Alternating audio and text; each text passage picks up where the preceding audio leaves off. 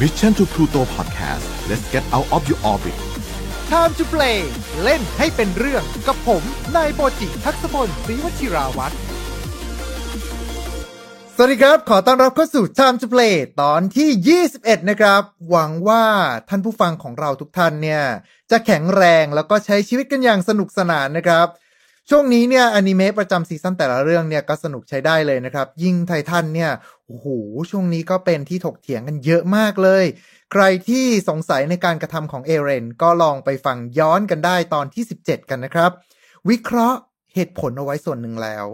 ส่วนช่วงนี้ครับสำหรับชาวเกมเมอร์ก็คงจะมีเกมใหม่ๆ เปิดเยอะมากมายเลย ไม่ว่าจะเป็นทั้งกิจกรรมอีเวนต์ต้องมาปั่นกันบ้าง อย่างช่วงนี้ตัวผมเองเนี่ยก็ติดเกนชินอิมแพ t อยู่นะฮะ ก็ เอาไว้ถ้าเกิดว่ามีโอกาสเนี่ยจะมาเล่าเรื่องเกี่ยวกับเกมนี้กันนะครับ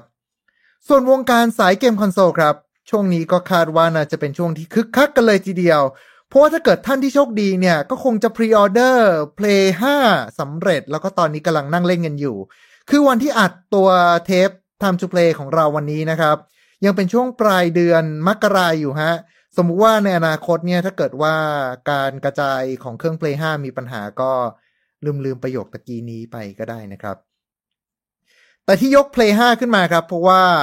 PlayStation 5 เป็นเครื่องเดียวที่มีเดโมของเกมที่มีกระแสพูดถึงเยอะมากที่สุด นั่นก็คือ Resident Evil 8 ภาค Village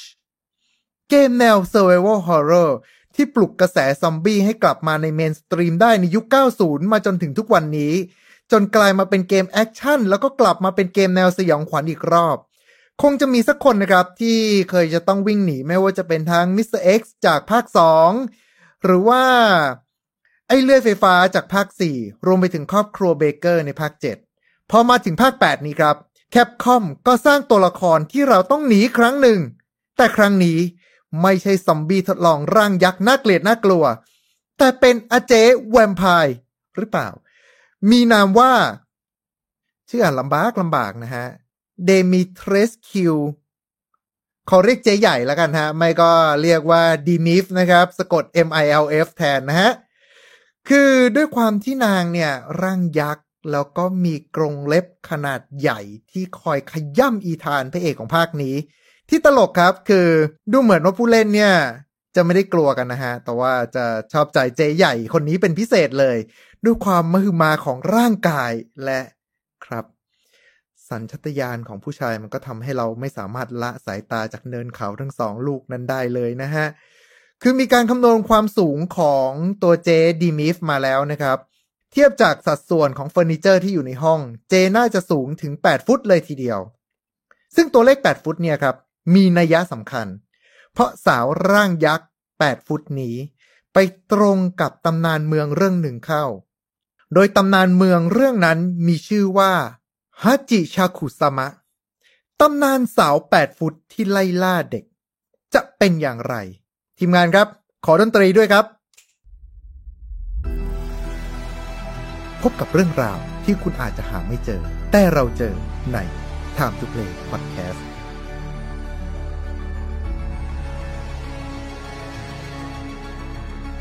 ไม่ใช่ไฟนอตฟาวสิ เอาว่าขอเชิญทุกท่านดำดิ่งไปด้วยกันกับพอดแคสต์ของเราใน Time to Play วันนี้ครับ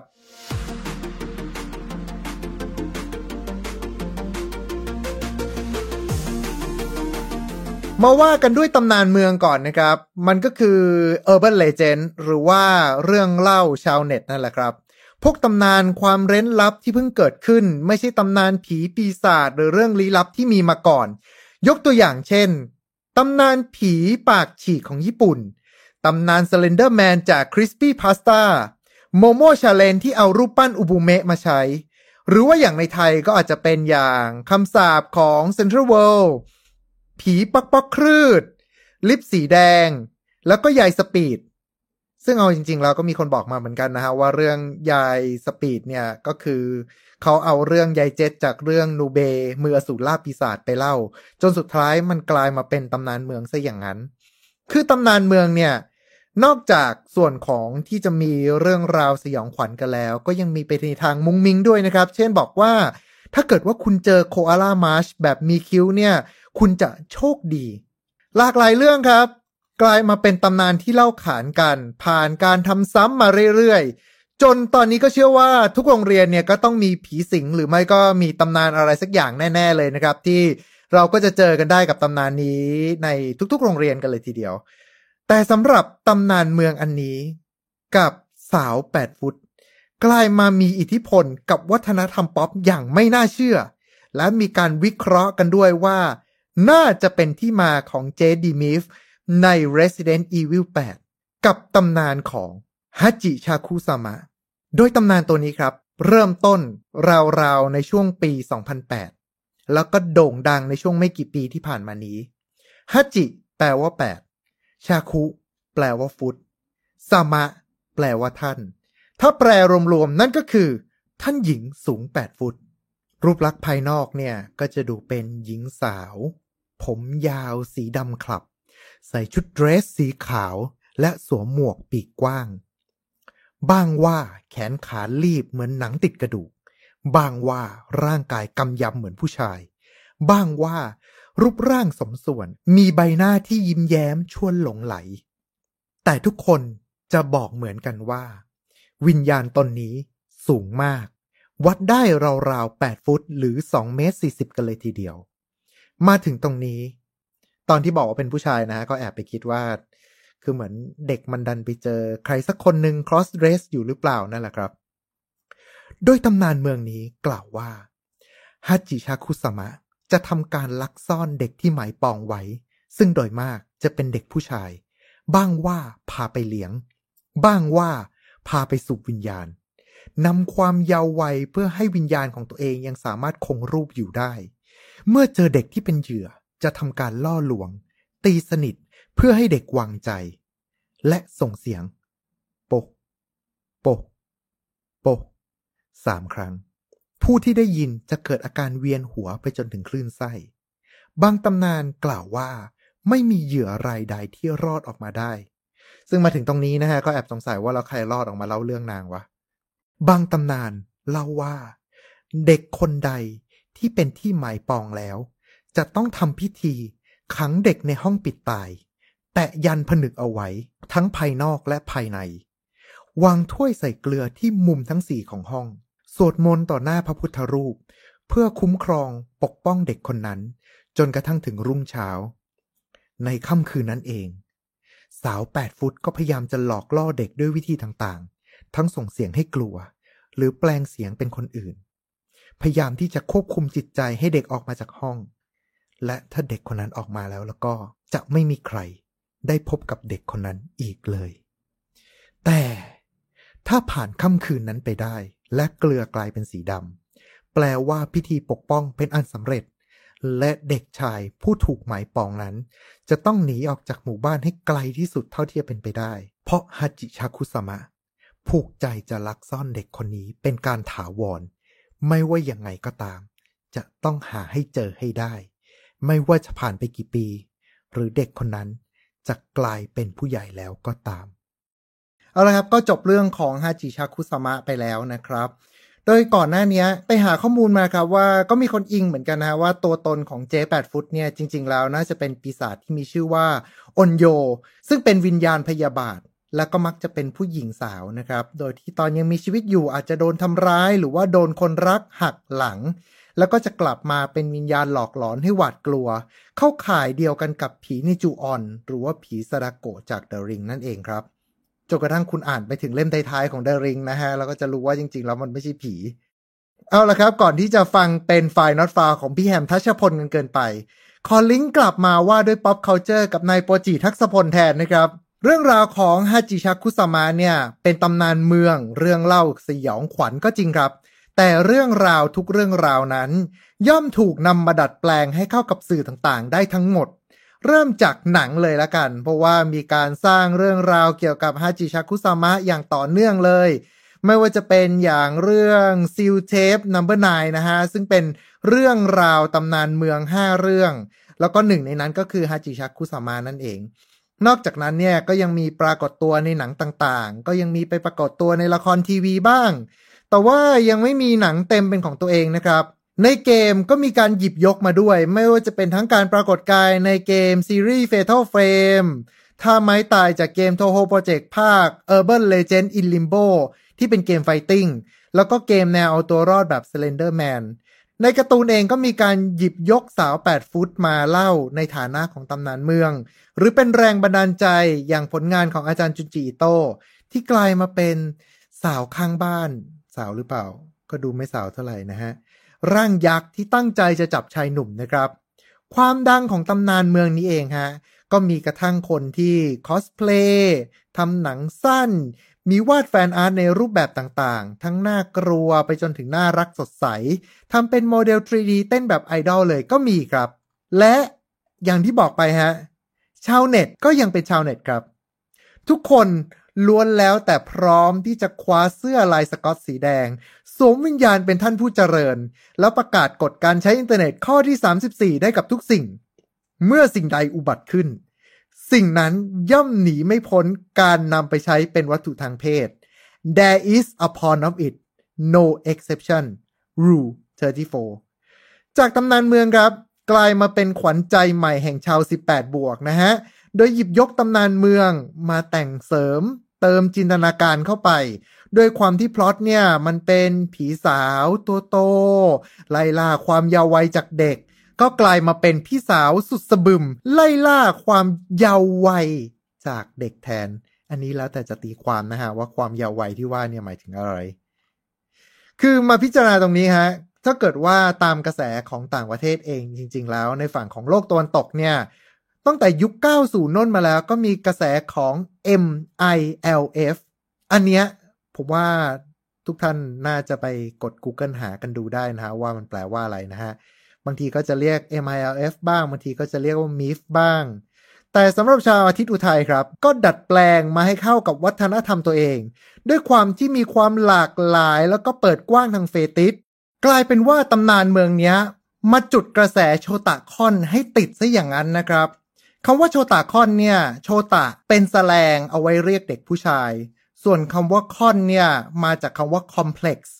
นั่นก็คือเรื่องราวปมในใจหรือความซับซ้อน รวมกันเป็นโชตะคอนหรือว่า หลงไหลในตัว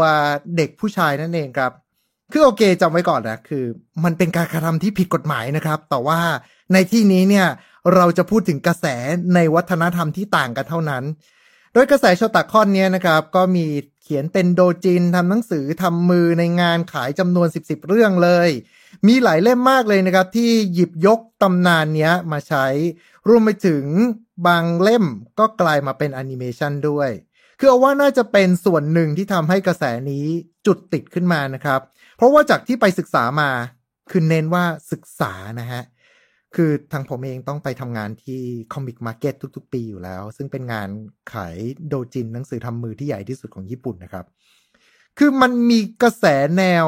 พี่สาวกับเด็กผู้ชายออกมาเยอะเป็นพิเศษในรอบ 4-5 ปีที่ผ่านมา โดยเป็นกระแสที่เรียกว่าโอเนโชตะ หรือว่าแนวพี่สาวกับเด็กผู้ชายนั่นเองครับ ซึ่งตามมาด้วยกระแสมีมของอาราอารา ซึ่งมักจะเป็นเสียงที่ตัวละครแนว ที่มีอายุเยอะกว่า หรือว่าแนวพี่สาวเนี่ยชอบทำเสียงออกนี้ออกมานะฮะ โดยตำนานเมืองของฮาจิชาคุสามะเนี่ยก็เลยมาล้อกับกระแสนี้ด้วย มีการวิเคราะห์กันนะครับ จากในบอร์ด reddit รวมไปถึงจากสื่อเกมต่างประเทศครับว่า Capcom เป็นบริษัทญี่ปุ่น ดังนั้นเนี่ยก็มักจะตามกระแสตามเทรนด์ต่างๆ ที่เกิดขึ้นในญี่ปุ่นด้วย ประกอบกับคนที่ตามวัฒนธรรมญี่ปุ่น แล้วพอมาเห็นเทรลเลอร์ของตัวเกม Resident Evil 8 ก็น่าจะมีภาพของฮาจิชาคุสามะเนี่ย ซ้อนทับเข้ามาอยู่ไม่มากก็น้อยละครับ ส่วนว่าแคปคอมจะใช้สาว 8 ฟุต มาเป็นแรงบันดาลใจจริงไหม อันเนี้ยคิดว่าเราคงอาจจะต้องไปรออ่านบทสัมภาษณ์กันละครับ แต่ที่แน่ ๆ เลยนะฮะ ในฐานะของคนที่กลัวเรื่องสยองขวัญ เล่น Resident Evil จบแค่ภาคแรกภาคเดียว มาภาคนี้เนี่ย คงต้อง pre-order มาเล่นอย่างแน่นอนนะครับ lady MILF นี้ดีงามจริง ๆ เลย เอาละครับ และนี่ก็คือตำนานของสาว 8 ฟุตฮาจิชาคุสามะ จากตำนานเมือง เรื่องลี้ลับยุคใหม่ สู่ pop culture icon ที่มักจะไปโผล่ตามเกม อนิเมะหรือว่าการ์ตูนต่างๆ กลายมาเป็นอีกหนึ่งสัญลักษณ์แห่งยุคสมัย และถ้าเกิดว่าท่านผู้ฟังนะครับ ชอบ คอนเทนต์แนวๆนี้ชอบพอดแคสต์แบบนี้ ก็สามารถที่จะเม้นกันเข้ามาได้นะครับ เพื่อตอนต่อๆไป ผมจะลองหยิบเรื่องราวรอบเกมมาฝากกันแบบนี้อีก ยังไงก็ตามเอาไว้เจอกันใหม่ในวันจันทร์หน้า วันนี้ขอตัวลาไปก่อน สวัสดีครับ Mission to Pluto Podcast let's get out of your orbit Time to play เล่นให้เป็นเรื่อง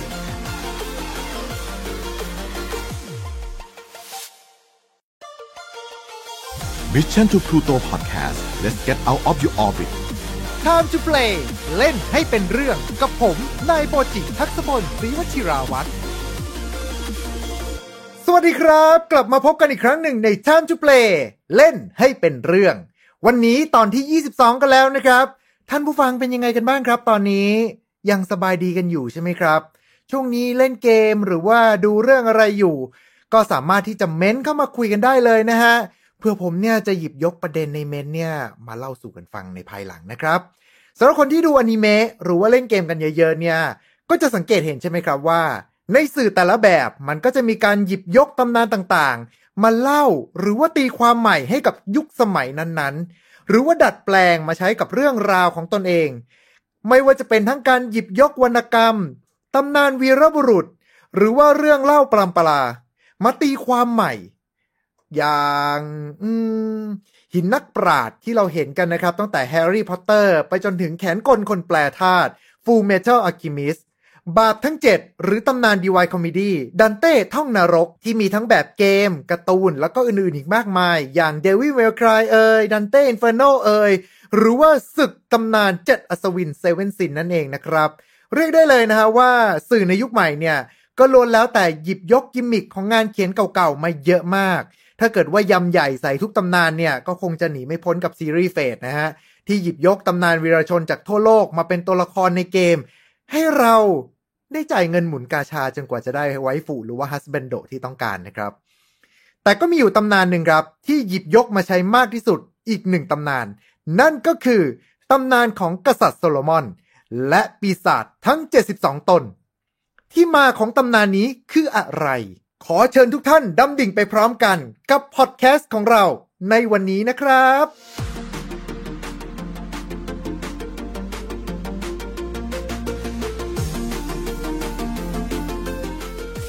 ก่อนอื่นเลยนะครับเรามาว่ากันด้วยโซโลมอนกันก่อน หลายคนเล่น Fate/Grand Order ก็คงจะเจอกับโซโลมอนที่เป็นบอสใหญ่ประจำซีซั่นแรก หรือว่าดูเรื่องยูกิโอนะฮะ เกมกลคนอัจฉริยะ ชื่อของปู่ยูกิเนี่ย ก็จะใช้ชื่อว่า โซโลมอนมูโตซึ่งตัวนี้เนี่ยจะเป็นชื่อในภาคภาษาอังกฤษนั่นเองครับ เรียกได้เลยนะฮะว่า ชื่อเนี้ยมีบทบาทมากมาย ทั้งในสื่อเกมและการ์ตูนหลายเรื่องมากๆ แต่ว่าตำนานของโซโลมอนจริง ๆ แล้ว มาจากคัมภีร์ทางศาสนาครับ ซึ่งเชื่อมโยงในหลากหลายศาสนามาก ดังนั้น ถ้าเกิดว่าข้อมูลในวันนี้เนี่ยเกิดไปขัดกับความเชื่อของท่านใด ก็ต้องกราบขออภัยมาณที่นี้ แต่ถ้าเกิดว่าใครมีข้อมูลมาเสริมอะไร ก็สามารถที่จะเม้นกันเข้ามาได้เลยนะครับ คืออยากจะอ่านข้อมูลหลาย ๆ ด้านอยู่เหมือนกันฮะ มาว่ากันด้วยตำนานของกษัตริย์โซโลมอน หรือว่ากษัตริย์ซาโลมอน ตามพระคัมภีร์ไบเบิลสำหรับเรื่องราวนี้เกิดขึ้นเมื่อ 900 ปีก่อนคริสตศักราช ณ กรุงเยรูซาเล็ม อาณาจักรอิสราเอล โดยโซโลมอนเป็นบุตรของดาวิด กษัตริย์ผู้ครองอาณาจักร คือคนที่เหวี่ยงหินไปฆ่าโกไลแอดนั่นนะฮะ โดยชื่อมาจากรากของ S L M ที่แปลว่าความสงบ ในอิสลามจะเรียกว่าสุไลมาน หรือตามฉายานั้นก็คือ โซโลมอน ผู้ทรงปัญญา หรือจะใช้ชื่อว่าเจดีดีอาตามคัมภีร์ฮิบรูในศาสนายูดาห์โดยในช่วงปลายรัชสมัยของกษัตริย์ดาวิดพระองค์ทรงประชวรครับ ด้วยเหตุนี้เองเนี่ย จึงเกิดศึกแย่งชิงราชบัลลังก์กัน โดยเจ้าชายอาโดเนีย ซึ่งเป็นบุตรของพระนางฮักกีดหนึ่งในชายาของกษัตริย์ดาวิดประกาศตนขึ้นครองราชเป็นผู้สืบทอดบัลลังก์ที่แท้ทรู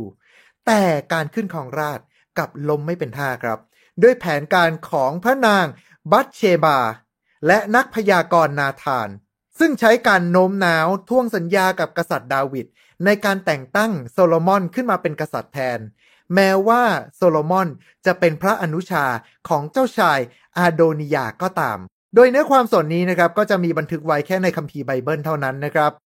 โดยการครองราชย์นั้นเนี่ยกษัตริย์โซโลมอน ตอนนั้นมีอายุเพียงแค่ 15 ปีเท่านั้น เมื่อกลายมาเป็นกษัตริย์แห่งอิสราเอลแล้ว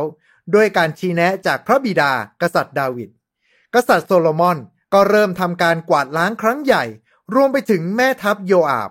ซึ่งเป็นคนสนิทของพระบิดาด้วย จากนั้นก็แต่งตั้งมิตรสหายให้มีอำนาจในราชสำนัก ทั้งฝ่ายศาสนา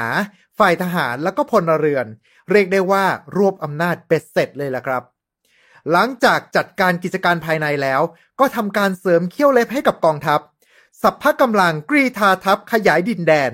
ล่าอาณานิคมตีเป็นเมืองขึ้น มีการสร้างตลาดแล้วก็ฐานทัพตามหัวเมืองน้อยใหญ่จำนวนมาก สร้างความมั่งคั่งให้กับอาณาจักร โดยกษัตริย์โซโลมอนทรงปกครองเหนืออาณาจักรทั้งหลาย ตั้งแต่แม่น้ำยูเฟรติส จนไปถึงแผ่นดินของชาวฟิลิสเตีย และเขตแดนประเทศอียิปต์ชนชาติเหล่านี้นะครับก็นำบรรณาการมาถวาย แล้วก็รับใช้พระองค์ตลอดพระชนมายุ สร้างสัมพันธ์อันดีกับอาณาจักรไทร์แห่งฟินิเชีย ในด้านการค้าและก็สะสมความมั่งคั่ง ออกหาเส้นทางการค้าใหม่ๆ ที่แลกเปลี่ยนทรัพย์สินมีค่าอย่าง ทองคำเงิน ไม้ ไข่มุก งาช้าง แล้วก็สัตว์ป่าหายาก จนมีการบันทึกไว้เลยนะครับว่า กษัตริย์โซโลมอนแห่งเยรูซาเล็ม เป็นกษัตริย์ที่มั่งคั่งที่สุดในคัมภีร์ไบเบิล ถ้านับตามข้อมูลทางประวัติศาสตร์ ตามพระคัมภีร์ก็จะประมาณนี้นะครับ เรามาว่ากันด้วยเรื่องอัศจรรย์จากพระคัมภีร์กันบ้างดีกว่า ในคัมภีร์ไบเบิลมักจะยกย่องว่าโซโลมอนเป็นกษัตริย์ที่มีความปรีชาและทรงปัญญาเป็นที่สุด และว่ากันว่าสติปัญญาแหลมคมนั้น เป็นพรจากสวรรค์ครับ โดยบันทึกในหนังสือพงศ์กษัตริย์ฉบับที่หนึ่งพระผู้เป็นเจ้าได้มาพบกับโซโลมอนในความฝัน และทรงประทานพรให้หนึ่งอย่าง กษัตริย์โซโลมอน กล่าวขอสติปัญญา ด้วยความที่ไม่ใช่คำขอที่เห็นแก่ตัว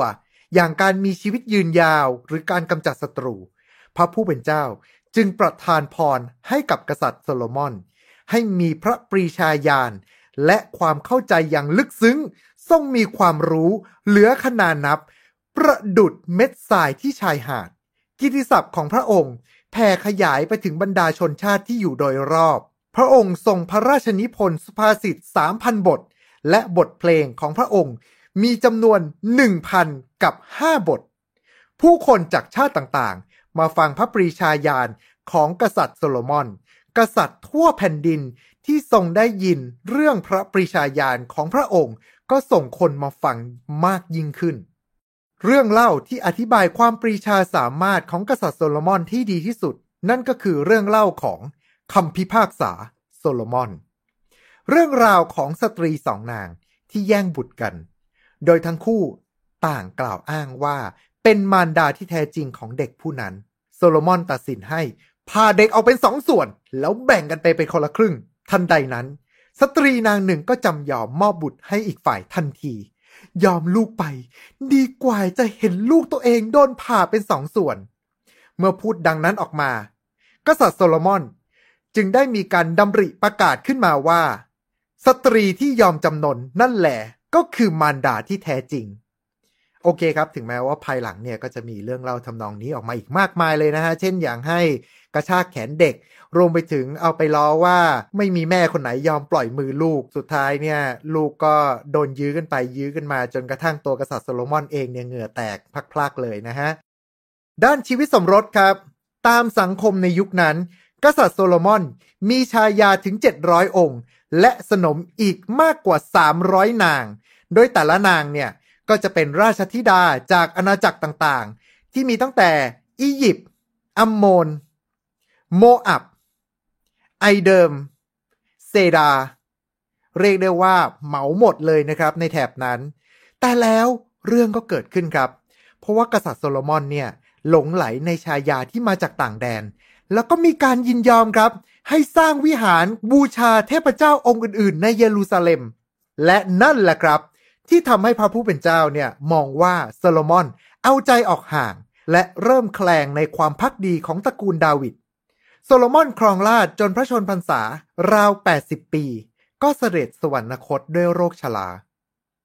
ตามบันทึกในคัมภีร์ไบเบิลของชาวฮิบรูกล่าวว่า จากนั้นเจ้าชายเรโฮโบอัม โอรสของโซโลมอน ก็ขึ้นของราชแทน แต่ด้วยการปกครองบ้านเมืองที่ไม่ทรงธรรม ทำให้ชาวอิสราเอลเนี่ยแยกตัวไปเกิดเป็นประเทศทางเหนือและทางใต้ โดยทางเหนือเนี่ยคืออาณาจักรอิสราเอล และทางใต้ก็คืออาณาจักรยูดาห์และความขัดแย้งนี้ ก็มีมาจนถึงทุกวันนี้ครับ เอาล่ะครับ และนี่ก็คือตำนานของกษัตริย์โซโลมอนตามพระคัมภีร์ครับ แต่อีกสิ่งหนึ่งที่เป็นมรดกตกทอดจากกษัตริย์โซโลมอน และมีผลกระทบต่อวงการเกมและการ์ตูนจำนวนมาก นั่นก็คือผลงานที่มีชื่อว่า The Lesser Key of Solomon หรือกุญแจย่อยของโซโลมอนครับ มาตรงนี้เนี่ยอาจจะไม่ค่อยคุ้นชื่อกันนะครับ แต่ว่าถ้าเกิดว่าเป็นชื่ออย่าง Bael Asmodeus Amon Belial Astaroth Barbatos Morak และ Paimon ครับ ชื่อเดียวกับอาหารฉุกเฉินใน Genshin Impact นั่นแหละครับ ผมว่าถ้าเกิดมาชื่อชุดนี้นะฮะ ก็น่าจะเริ่มที่จะคุ้นกันแล้ว กับปีศาจทั้ง 72 ตนของโซโลมอน ที่ไปโผล่ตามเกมต่างๆ มากมาย ไม่ว่าจะเป็นทั้งมนต์อสูรให้เรียกใช้ หรือตั้งแต่ศัตรูกิกกี้ข้างทาง ยันไปถึงระดับบอสตำราเวทนี้ แท้ที่จริงแล้ว ไม่ได้มาจากตำนานของกษัตริย์โซโลมอนครับแต่เป็นหนังสือที่เขียนขึ้นในศตวรรษที่17 โดยไม่ปรากฏหลักฐานของผู้แต่งนะครับ โดยหนังสือกุญแจย่อยของโซโลมอนนี้ ถูกใช้ไปอย่างแพร่หลายในหลักสูตรปีศาจวิทยา ถูกเรียกในชื่ออื่นว่า Claviculaซาโลมอนิสหรือหนังสือเลเมเกทัน โดยจะเป็นการรวบรวมประวัติของปีศาจตนต่างๆ เอาไว้ โดยสืบย้อนได้ไปถึงยุคศตวรรษที่ 14 โน่นเลยล่ะครับ มีการแบ่งปีศาจต้นต่างๆ ออกมาเป็นระดับชั้น อย่าง King Prince Marquis Earl Knight และ President โดยหนังสือนะครับอ้างว่าเป็นผลงานการประพันธ์ของกษัตริย์โซโลมอนเอง แต่ศัพท์และก็ยศต่างๆ ที่มอบให้กับปีศาจอย่างมาร์ควิสหรือว่าเอิร์ลเนี่ยยังไม่ปรากฏในยุคสมัยของโซโลมอนนะครับ อีกทั้งยังมีบทสวดของพระเยซู และอ้างอิงถึง พระตรีเอกานุภาพในหนังสือด้วย อย่าลืมนะครับว่าตำนานของโซโลมอนเนี่ยถูกจารึกไว้ 900 ปีก่อนคริสตกาลหนังสือกุญแจย่อยของโซโลมอนเนี่ยจะมีรายละเอียดของพูดผีปีศาจต่างๆ และการอัญเชิญเพื่อใช้งาน ซึ่งรายละเอียดนี้รวมไปถึงตราผนึก และพิธีกรรมซึ่งจำเป็นในการควบคุมปีศาจนั้นๆ โดยจะแบ่งออกมาเป็น 5 บทดังนี้ บทที่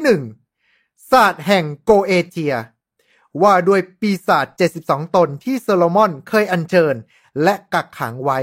ในภาชนะทองเหลือง ผนึกด้วยตราพิทักษ์ โดยระบุถึงวิธีอัญเชิญ และวิธีผนึกเอาไว้ บทที่ 2 Ars Theurgia Goetia บทนี้จะพูดถึงลักษณะ และการผนึกของภูตอากาศ 31 ตน วิธีการป้องกันตัวจากภูต นามที่แท้จริงของภูตรับใช้ พิธีกรรมอัญเชิญ และการใช้งาน โดยภูตเหล่านี้ก็จะมีทั้งภูตที่ดีและพูดที่เลวปะปนกันไป บทที่3อาร์สพอลลินาหรือศาสตร์แห่งนักบุญเปาโลสำหรับบทนี้ครับ จะพูดถึงการอัญเชิญเทวทูตในเวลาต่างๆ และตามจักรราศี โดยในบทนี้นะครับ ในตำนานเนี่ยก็จะบอกว่าเป็นศาสตร์ที่นักบุญเปาโลเนี่ยเป็นผู้ค้นพบขึ้น แต่ในหนังสือครับจะระบุว่า ศาสตร์พอลไลน์ของโซโลมอน โดยในบทนี้ฮะมีการแพร่หลายกันตั้งแต่ยุคกลางกันมาแล้ว แล้วก็จะมีการแบ่งออกมาเป็น 2 บทย่อยด้วย โดยบทแรกเนี่ยจะอธิบายถึงเทวทูตในช่วงเวลาต่างๆ ของวันและคืน โดยจะมีวิธีการรายละเอียดของการผนึก พฤติกรรม ผู้ใช้ความสัมพันธ์กับดาวเคราะห์ทั้ง 7 ที่รู้จักในขณะนั้น ตำแหน่งของดวงดาวที่เหมาะสม รายชื่อ แล้วก็วิธีการอัญเชิญเทวทูตเหล่านั้น ในส่วนของบทย่อยที่2เนี่ยจะกล่าวถึงเทวทูตผู้ปกครองจักรราศีตำแหน่งด้านดาราศาสตร์ ความสัมพันธ์กับธาตุทั้ง4นามแท้และผนึก เทวทูตเหล่านี้จะเรียกว่า เทวทูตแห่งมนุษย์ เพราะว่ามนุษย์ทั้งมวลล้วนแล้วแต่เกิดใต้จักรราศีทั้ง 12 นั่นเองครับ บทที่ 4 Ars อัลมาเดลหรือศาสตร์แห่งอัลมาเดล โดยบทนี้นะฮะจะกล่าวถึงวิธีการทำอัลมาเดลครับ ซึ่งจะเป็นขี้พึ่งที่มีตราพิทักษ์เขียนเอาไว้ และตั้งเทียนไขไว้สี่เล่ม โดยบทนี้ฮะจะกล่าวถึงการเลือกสี วัสดุ และพิธีกรรมที่ใช้ในการทำอัลมาเดล และเทียนไขนั่นเองครับ โดยในอาร์สอัลมาเดลเนี่ยจะกล่าวถึงเทวทูตที่จะเรียกมา พร้อมกับอธิบายวิธีอัญเชิญ รวมไปถึงยังระบุด้วยนะครับว่าผู้อัญเชิญเนี่ย สามารถที่จะขอให้เทวทูตช่วยเหลือได้ แต่สิ่งที่คุณขอต้องเป็นสิ่งที่สมเหตุสมผลและเป็นธรรมเท่านั้น ในบทนี้ฮะยังกล่าวถึงผู้ปกครองทั้ง 12 ของเทวทูต นอกจากนี้ยังมีรายละเอียดของวัน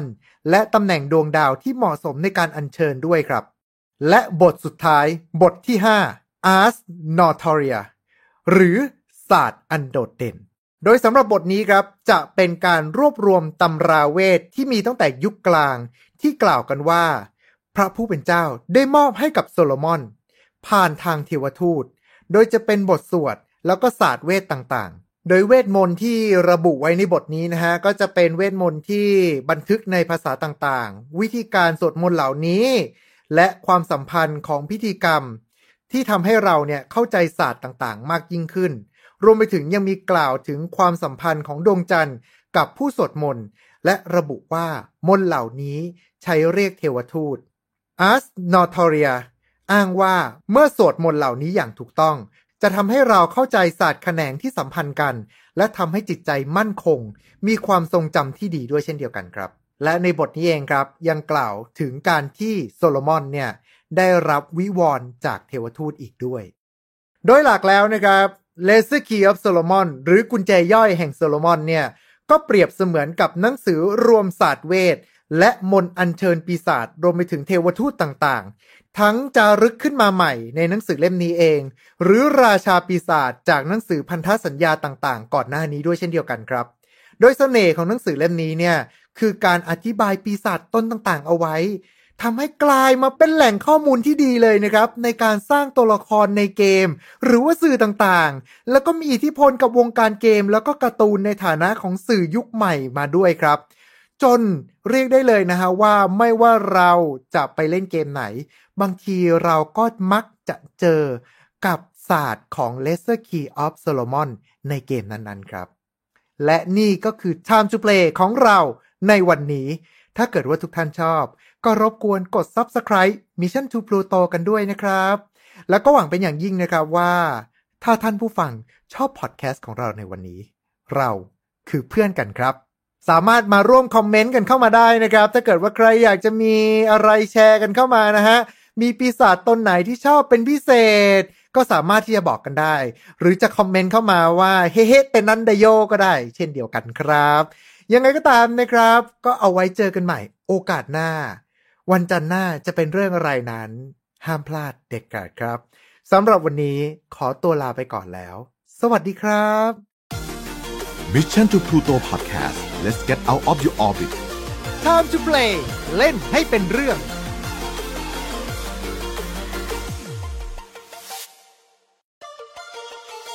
Mission to Pluto Podcast let's get out of your orbit Time to play เล่นให้เป็นเรื่องกับผมนายโปจิทักษพลศรีวชิราวัตรเอาละครับ สวัสดีครับ ขอต้อนรับกลับสู่ Time to play ตอนที่ 30 นะครับแหมก็ไม่คิดว่าจะมาได้ไกลขนาดนี้เลยนะครับ แต่อย่างไรก็ดีฮะ หวังว่าถ้าจะเกิดทุกคนชอบ พวกเราคือเพื่อนกันนะครับ และสำหรับวันนี้ครับ ถือว่าเป็นตอนพิเศษเลยเพราะว่าเป็น request จากพี่แอมทัชพลจากฝ่าย Not f o u l ครับ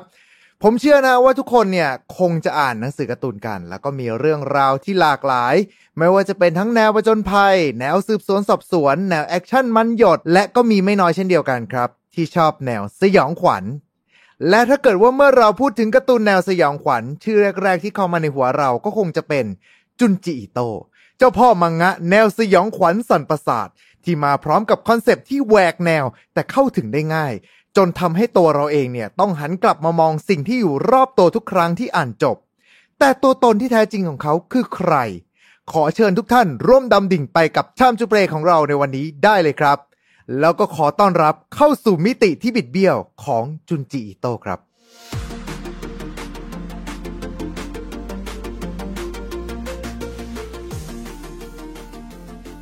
สำหรับใครที่อ่านผลงานการ์ตูนแนวสยองขวัญของจุนจิโต ก็คงจะขนลุกทุกครั้งที่อ่านจบใช่ไหมล่ะครับ จากภาพของมนุษย์ที่บิดเบี้ยว สัดส่วนที่ผิดเพี้ยนไปจากสามัญสำนึก การใช้สิ่งที่เกิดขึ้นในชีวิตประจำวัน แล้วก็ขยายวงกว้างให้กลายมาเป็นเรื่องสยองขวัญ แค่ลายนิ้วมือที่ขดเป็นวง ไปจนถึงอาการคันยิบยิบตามร่างกาย และลายเส้นที่ชวนสยอง และการนำเสนอจนหลาย ๆ ครั้ง เราแทบจะได้กลิ่นที่น่าสะอิดสะเอียนออกมาจากรูปนั้นเลยก็ว่าได้ หรือบางครั้งครับ มันก็เป็นภาพที่สวยงามจนชวนหลงไหล โดยหารู้ไหมว่า ใต้เปลือกนั้นเนี่ย เต็มไปด้วยความโสมมที่ซ่อนอยู่ จุนจีโตจึงกลายมาเป็นนักเขียนที่ทรงอิทธิพลมากที่สุดคนหนึ่งในวงการการ์ตูนญี่ปุ่น แต่แท้ที่จริงแล้ว เขาเป็นใครกันล่ะครับ อันเนี้ยต้องสาวย้อนไปถึงปี 1963 ที่จุนจีโตถือกำเนิดขึ้น โดยคุณจุนจีนะครับ แกเป็นชาวกิฟู ที่ที่เขาใช้ชีวิตในวัยเด็กเหมือนกับเด็กชายชาวญี่ปุ่นทั่วๆไป ใช้ชีวิตอยู่ในชนบทเที่ยวเล่นตามภาษาเด็ก แต่ด้วยความที่อาศัยอยู่ในชนบทเนี่ยแหละครับก็มีแมลงต่างๆ มากมาย รวมไปถึงห้องน้ำที่บ้านเนี่ยก็อยู่ชั้นใต้ดิน ที่มักจะมีแมงแล้วก็มแมลงต่างๆ หลุดเข้ามาบ่อยครั้ง และนั่นก็เป็นแรงบันดาลใจในการวาดงานของจุนจีโต้ในภายหลังเช่นเดียวกันครับ แต่การก้าวเข้าสู่โลกแห่งความสยองนั้น มันก็เริ่มที่จุดนี้ครับ ด้วยความที่จุนจีโต้เนี่ยเป็นน้องชายคนสุดท้องแล้วก็มีพี่สาวอยู่สองคน โดยตัวพี่สาวที่โตกว่าเนี่ยก็มักใช้เวลาว่างในการอ่านหนังสือการ์ตูน แต่มันไม่ใช่อ่านหนังสือการ์ตูนธรรมดาครับ เพราะว่าเป็นการ์ตูนสยองจากอาจารย์คาซุโอะอุเมสุ ซึ่งเป็นนักวาดการ์ตูนสยองชั้นครูที่มีผลงานสร้างชื่ออย่าง Drifting Classroom หรือฝ่ามิติสยอง และด้วยความที่ผลงานของอาจารย์คาซุโอะเองเนี่ยก็มีหลากหลายแนว มีทั้งการ์ตูนแนวสยองขวัญการ์ตูนแนวตลกแบบมาโกโตะจังเด็กฮาร์ดหรือว่าบางครั้งเนี่ยก็เป็นทั้งตลกไปด้วย แล้วก็สยองขวัญไปพร้อม ๆ กันเลยนะครับ มันก็เลยเป็นการสลักแนวคิดด้านการนำเสนอ ลงไปในอาจารย์จุนจิอิโตตั้งแต่ตอนที่ยังเด็ก แต่สื่อที่จะมีอิทธิพลกับอาจารย์จุนจิอิโตมากที่สุด ไม่มีเพียงแค่การ์ตูนเท่านั้นนะครับ แต่มาจากหนังสยองขวัญที่ดูผ่านทีวีตอนเด็กๆ ในยุค 70 นั่นเองครับคือในยุคนั้นต้องเข้าใจว่ามันก็ไม่มีเรื่องของการจัดเรตติ้งหรือว่าการเซ็นเซอร์ใด ๆ ทั้งสิ้นนะฮะ ในด้านการวาดเอาจริงก็ตามภาษาเด็กทั่วไปครับ ที่เริ่มวาดตอนที่อายุยังน้อย ซึ่งก็ติดเป็นงานอดิเรกของอาจารย์จุนจิโตไปจนถึงช่วงวัยรุ่น รวมไปถึงตอนช่วงวัยทำงาน โดยในตอนที่แกทำงานอยู่เนี่ย แกเป็นผู้ช่วยทันตแพทย์ครับ ที่ยังคงวาดการ์ตูนเป็นงานอดิเรกอยู่จนกระทั่งในช่วงอายุ 24 ปี ที่แกเนี่ยมีการส่งการ์ตูนสั้นเข้าไปประกวดกับทางเก็กคันฮาโลวีนซึ่งเป็นงานประกวดการ์ตูนสั้นในนิตยสาร โดยผลงานของแกเนี่ยได้รับรางวัลชมเชยครับ และที่อย่างนั้นเนี่ยแกได้พบกับอาจารย์คาซุโอะอุเมสุ ที่เป็นเหมือนกับไอดอลของแกตั้งแต่ยังเด็กเนี่ยมาเป็นผู้มอบรางวัลให้ ภายหลังครับ ผลงานเรื่องสั้นนั้นก็กลายมาเป็นผลงานสร้างชื่อให้กับอาจารย์จุนจิอิโตะนั่นก็คือเรื่องโทมิเอะนั่นเอง เรื่องราวของสาวสวยปริศนาด้วยรูปลักษณ์ภายนอกของเธอทำให้หนุ่มๆหลงไหล แล้วก็อยากได้เธอไปครอบครอง แต่ด้วยการกระทำของเธอที่เอาแต่ใจหยิ่งย่าโส แล้วก็เย้ายวนทำให้จุดจบของโทมิเอะไม่สวยงามนัก ต้องอยู่ในความสัมพันธ์ที่ปลายทางก็คือคดีฆาตกรรมทุกครั้งไป แต่ทุกครั้งที่เธอถูกฆ่า ไม่ว่าจะทำอย่างไร เธอก็จะกลับมาเสมอ และคอยปั่นหัวคนอื่นอยู่ร่ำไป ด้วยผลงานโทเมชิ้นนี้นะครับ เป็นผลงานที่ได้รับแรงบันดาลใจมาจากชีวิตในโรงเรียนของอาจารย์จุนจิอิโตะที่เพื่อนร่วมชั้นเกิดเสียชีวิต แล้วเขาเองเนี่ยก็มองเหม่อไปยังประตู พร้อมกับความคิดว่าจะเป็นยังไงนะ ถ้าเพื่อนกลับมา แล้วก็ตัวแรกเริ่มเดิมทีนะครับ โทมิเอะเนี่ยถูกตีพิมพ์ลงในนิตยสาร Monthly Halloween ที่เขาไปได้รางวัลมานั่นแหละครับ แล้วก็ถูกจัดอยู่ในหมวดหมู่ของหมวดโชโจ หรือว่าการ์ตูนสำหรับผู้หญิง และจากจุดนั้นเองครับ ทำให้ชื่อของอาจารย์จุนจิอิโตโผล่มาในฐานะของนักเขียนการ์ตูนแล้ว หลังจากโทมิเอะผลงานชิ้นต่อมาของอาจารย์จุนจิอิโตนั่นก็คืออุซุมากิหรือก้นหอยมรณะ เรื่องราวของหมู่บ้านประหลาดที่มีเหตุการณ์ที่เกี่ยวข้องกับก้นหอยปริศนา และทุกสิ่งทุกอย่างที่ขดเป็นวง ไม่ว่าจะเป็นทั้งทรงผม ลายนิ้วมือ ไปจนถึงคนที่มีร่างกายบิดเบี้ยว ขดกลายมาเป็นรูปวงกลมนั่นเองครับ เป็นเรื่องราวที่จะเปลี่ยนมุมมองของขดหอยไปตลอดกาล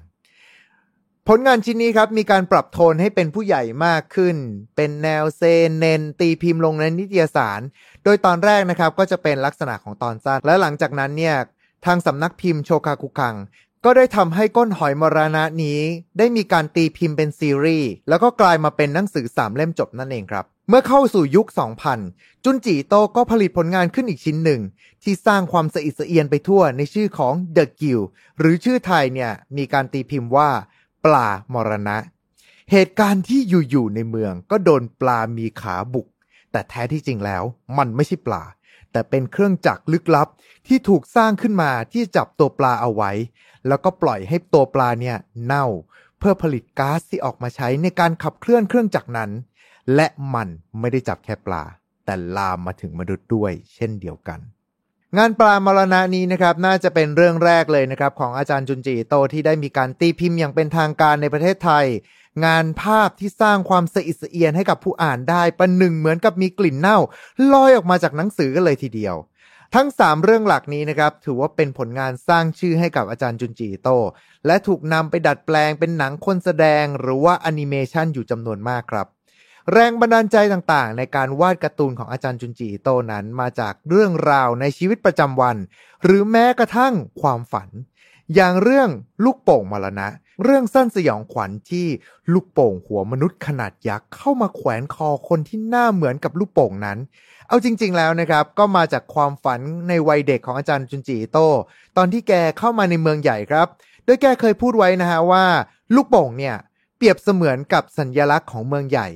แต่นั่นก็ทำให้แกเนี่ยกลับไปฝันจนออกมากลายมาเป็นผลงานลูกโป่งมรณะนี่แหละครับ โดยตัวงานของอาจารย์จูจิโตเองเนี่ยก็ยังได้รับอิทธิพลจากนักเขียนการ์ตูนท่านอื่นๆด้วยนะครับ อย่างทางอาจารย์คาซุโอะอุเมสุหรือว่านักแต่งนวนิยายแนวสืบสวนสอบสวนชื่อดังอย่างคุณเอโดกาวะรันโปไปจนถึงนักเขียนระดับตำนานอย่าง H.P. Lovecraft ที่เราจะเห็นอิทธิพลได้อย่างชัดเจนจากเรื่องเรมิน่าดาวมรณะ เรื่องราวของดาวเคราะห์ประหลาดที่โผล่ขึ้นมาจากรูหนอน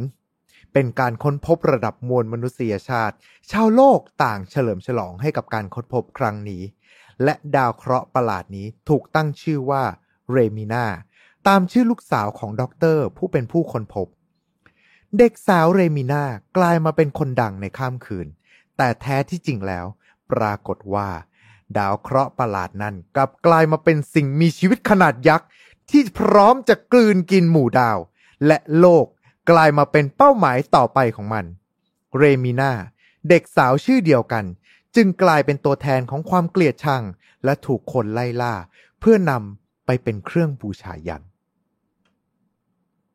โดยหวังว่าเจ้าดาวยักษ์นี้จะหยุดการกินโลกใบนี้สักที ถือได้เลยนะครับว่าเป็นการนำเสนอกระแทกไปยังสังคม ในยุคที่การดังข้ามคืนเกิดขึ้นได้ง่าย และความเกลียดชังที่ไร้เหตุผลก็เช่นเดียวกันครับ ประกอบกับการเล่าในสไตล์ของเลิฟคราฟเทียนแท้ๆเลยนะฮะที่มนุษย์เนี่ย ต้องเผชิญอันตรายที่ยิ่งใหญ่และไม่มีอะไรสามารถหยุดยั้งมันได้ ซึ่งการเล่าเรื่องในแนวเชิงวิพากษ์สังคมเนี่ยก็ถือว่าเป็นอีกหนึ่งเอกลักษณ์ของอาจารย์จุนจิเช่นเดียวกันครับ ไม่แพ้การหยิบยกเรื่องราวที่พบเห็นได้ในชีวิตประจำวัน ให้ขยายสเกลกลายมาเป็นเรื่องสยอง งานของอาจารย์จุนจิโตนะครับ มักจะเล่าเรื่องของคนธรรมดา ที่ต้องเข้าไปพัวพันกับเหตุการณ์ที่บิดเบี้ยว ผิดธรรมชาติ หลีกเลี่ยงก็ไม่ได้ และไม่สามารถสู้กับมันได้เลย ไม่ว่าเราจะพยายามขนาดไหนก็ตาม หรืออาจจะเป็นการตั้งแง่กับสิ่งที่เกิดขึ้นภายในใจ ความอิจฉาริษยา และผลลัพธ์ที่ออกมาวิปริตซึ่งทั้งหมดทั้งมวลเนี่ยก็เลยกลายมาเป็นเอกลักษณ์ของอาจารย์อุจุนจิอิโตเขาละครับ แต่ก็ใช่ว่าจะมีแต่งานสยองขวัญนนะฮะ ขอเชิญทุกท่าน พบกับวิวัฒนาการขั้นสุดของปรมาจารย์ด้านสยองขวัญ กับงานที่มีชื่อว่า บันทึกน้องเหมียวของจุนจิอิโตะ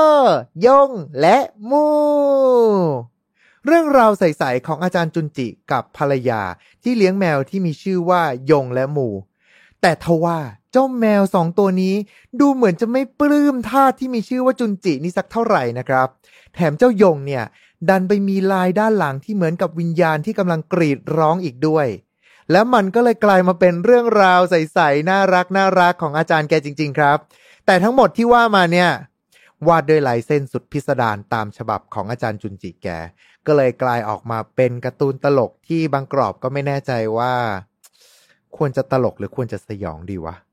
ในเชิงงานของอาจารย์แกแล้วนะครับ นอกจากงานแนวสยองขวัญที่แกวาดเองเป็นเรื่องสั้นรวมกันมาเป็นหลาย ๆ ซีรีส์แล้วก็ยังมีการวาดโดยอิงจากวรรณกรรมที่มีอยู่แล้ว อย่างเรื่อง Frankenstein ซึ่งเป็นวรรณกรรมอมตะ ก็ถูกถ่ายทอดผ่านลายเส้นสยองสยองด้วยเช่นเดียวกัน ไอ้มุมว่าจะเห็นแฟรงเกนสไตน์ใส่ตะปูใหญ่ ๆ ที่หัวเนี่ยลืมไปได้เลยนะครับ เพราะว่าแฟรงเกนสไตน์ในเวอร์ชั่นของอาจารย์จุนจิเนี่ย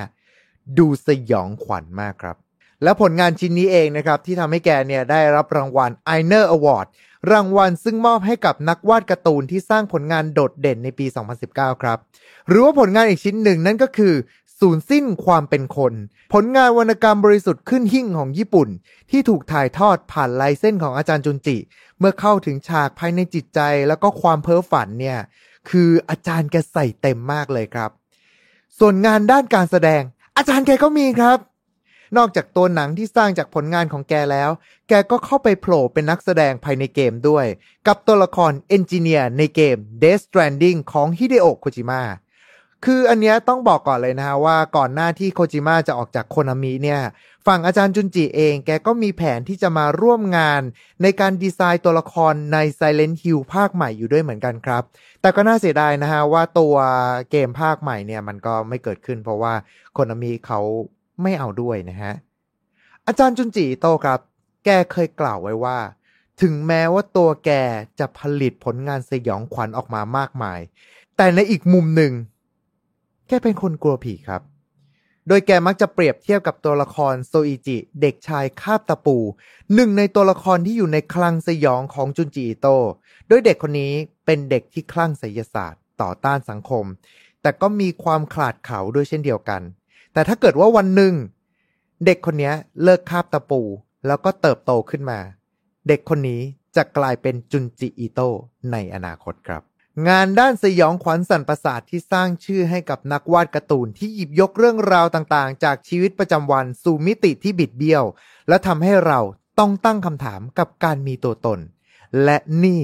ก็คือเรื่องราวของอาจารย์จุนจิอิโตชายผู้เปลี่ยนโลกของการ์ตูนสยองขวัญไปตลอดกาลครับ มาถึงตรงนี้นะครับก็หมดเวลาลงแล้วสำหรับ Time to Play ประจำสัปดาห์นี้ ยังไงก็ตามนะครับ วันนี้ก็ต้องขอขอบคุณพี่แอมทัชพล จากไฟนอตฟาวด้วยนะครับ ที่เสนอไอเดียมา และถ้าข้อมูลในวันนี้เกิดขาดตกบกพร่องประการใด ก็ต้องขออภัยทุกท่านมาณที่นี้นะครับ จะมาร่วมคอมเมนต์เสริมข้อมูล หรือว่าจะมาบอกเรื่องราวที่ชื่นชอบที่สุดของอาจารย์จุนจีโตก็ได้ สัญญาเลยนะครับว่าจะกลับมาอ่านทุกคอมเมนต์เลยครับ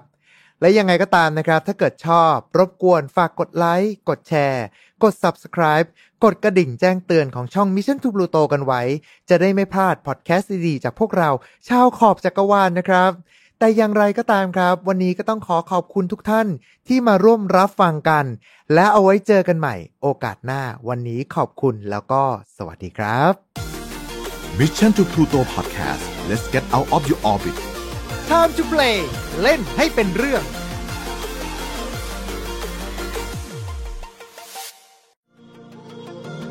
Mission to Pluto Podcast let's get out of your orbit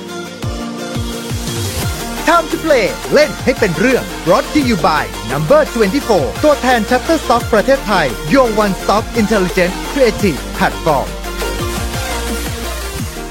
สวัสดีครับ มาพบกับผม นายโปรจิทักษพลศรีวชิราวัตรกันอีกครั้ง และตอนนี้คุณอยู่กับ Time to Play ตอนที่ 48 นะครับ ซึ่งตั้งแต่สัปดาห์ที่แล้วมาสัปดาห์นี้เราก็ยังคงอยู่กันในรูปแบบใหม่นะฮะ ในรูปแบบของ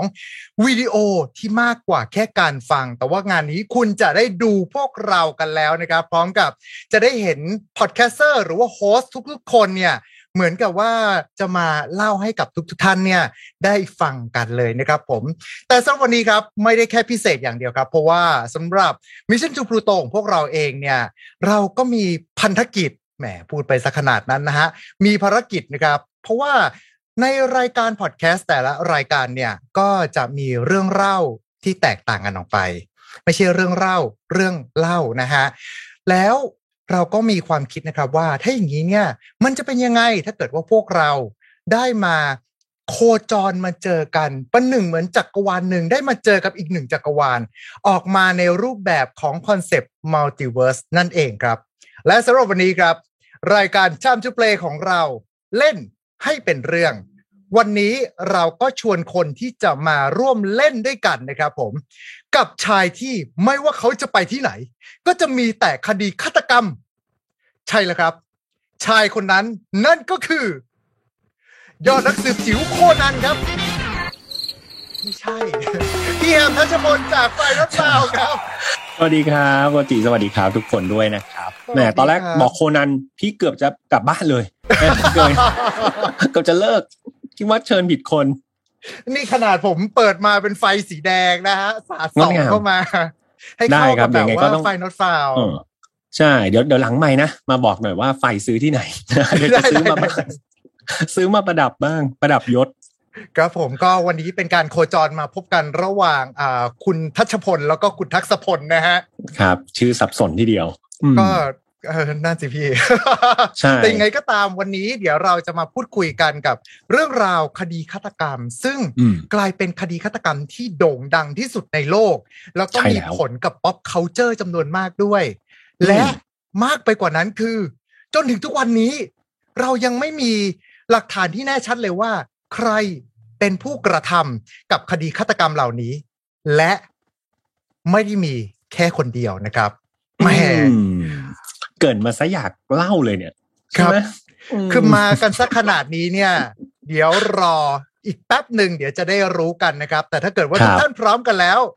ขอเชิญทุกท่านร่วมดำดิ่งไปกับพวกเราทั้งสองคนนะครับ กับการโคจรมาพบกันของสองจักรวาลมัลติเวิร์ส Time to Play และ File Not Found ขอเชิญครับ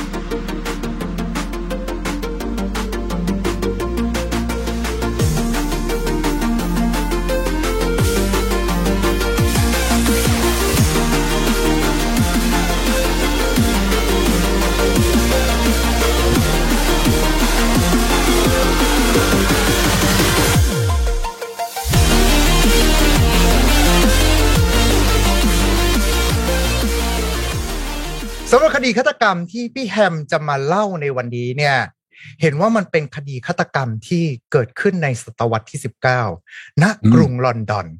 อืมในยามที่เป็นช่วงรุ่งโรจน์ของอุตสาหกรรมใหม่ที่เข้ามาแทนที่กับอุตสาหกรรมเดิม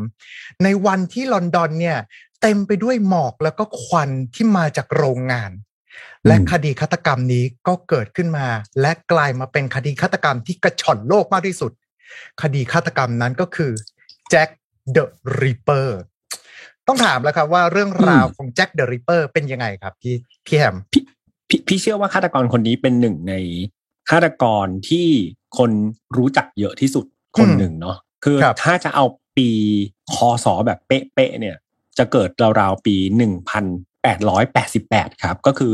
ร้อยกว่าปีแล้วแหละโอ้ก็นานมาก อย่างที่โปรติพูดมาเลยครับ มันจะเกิดใน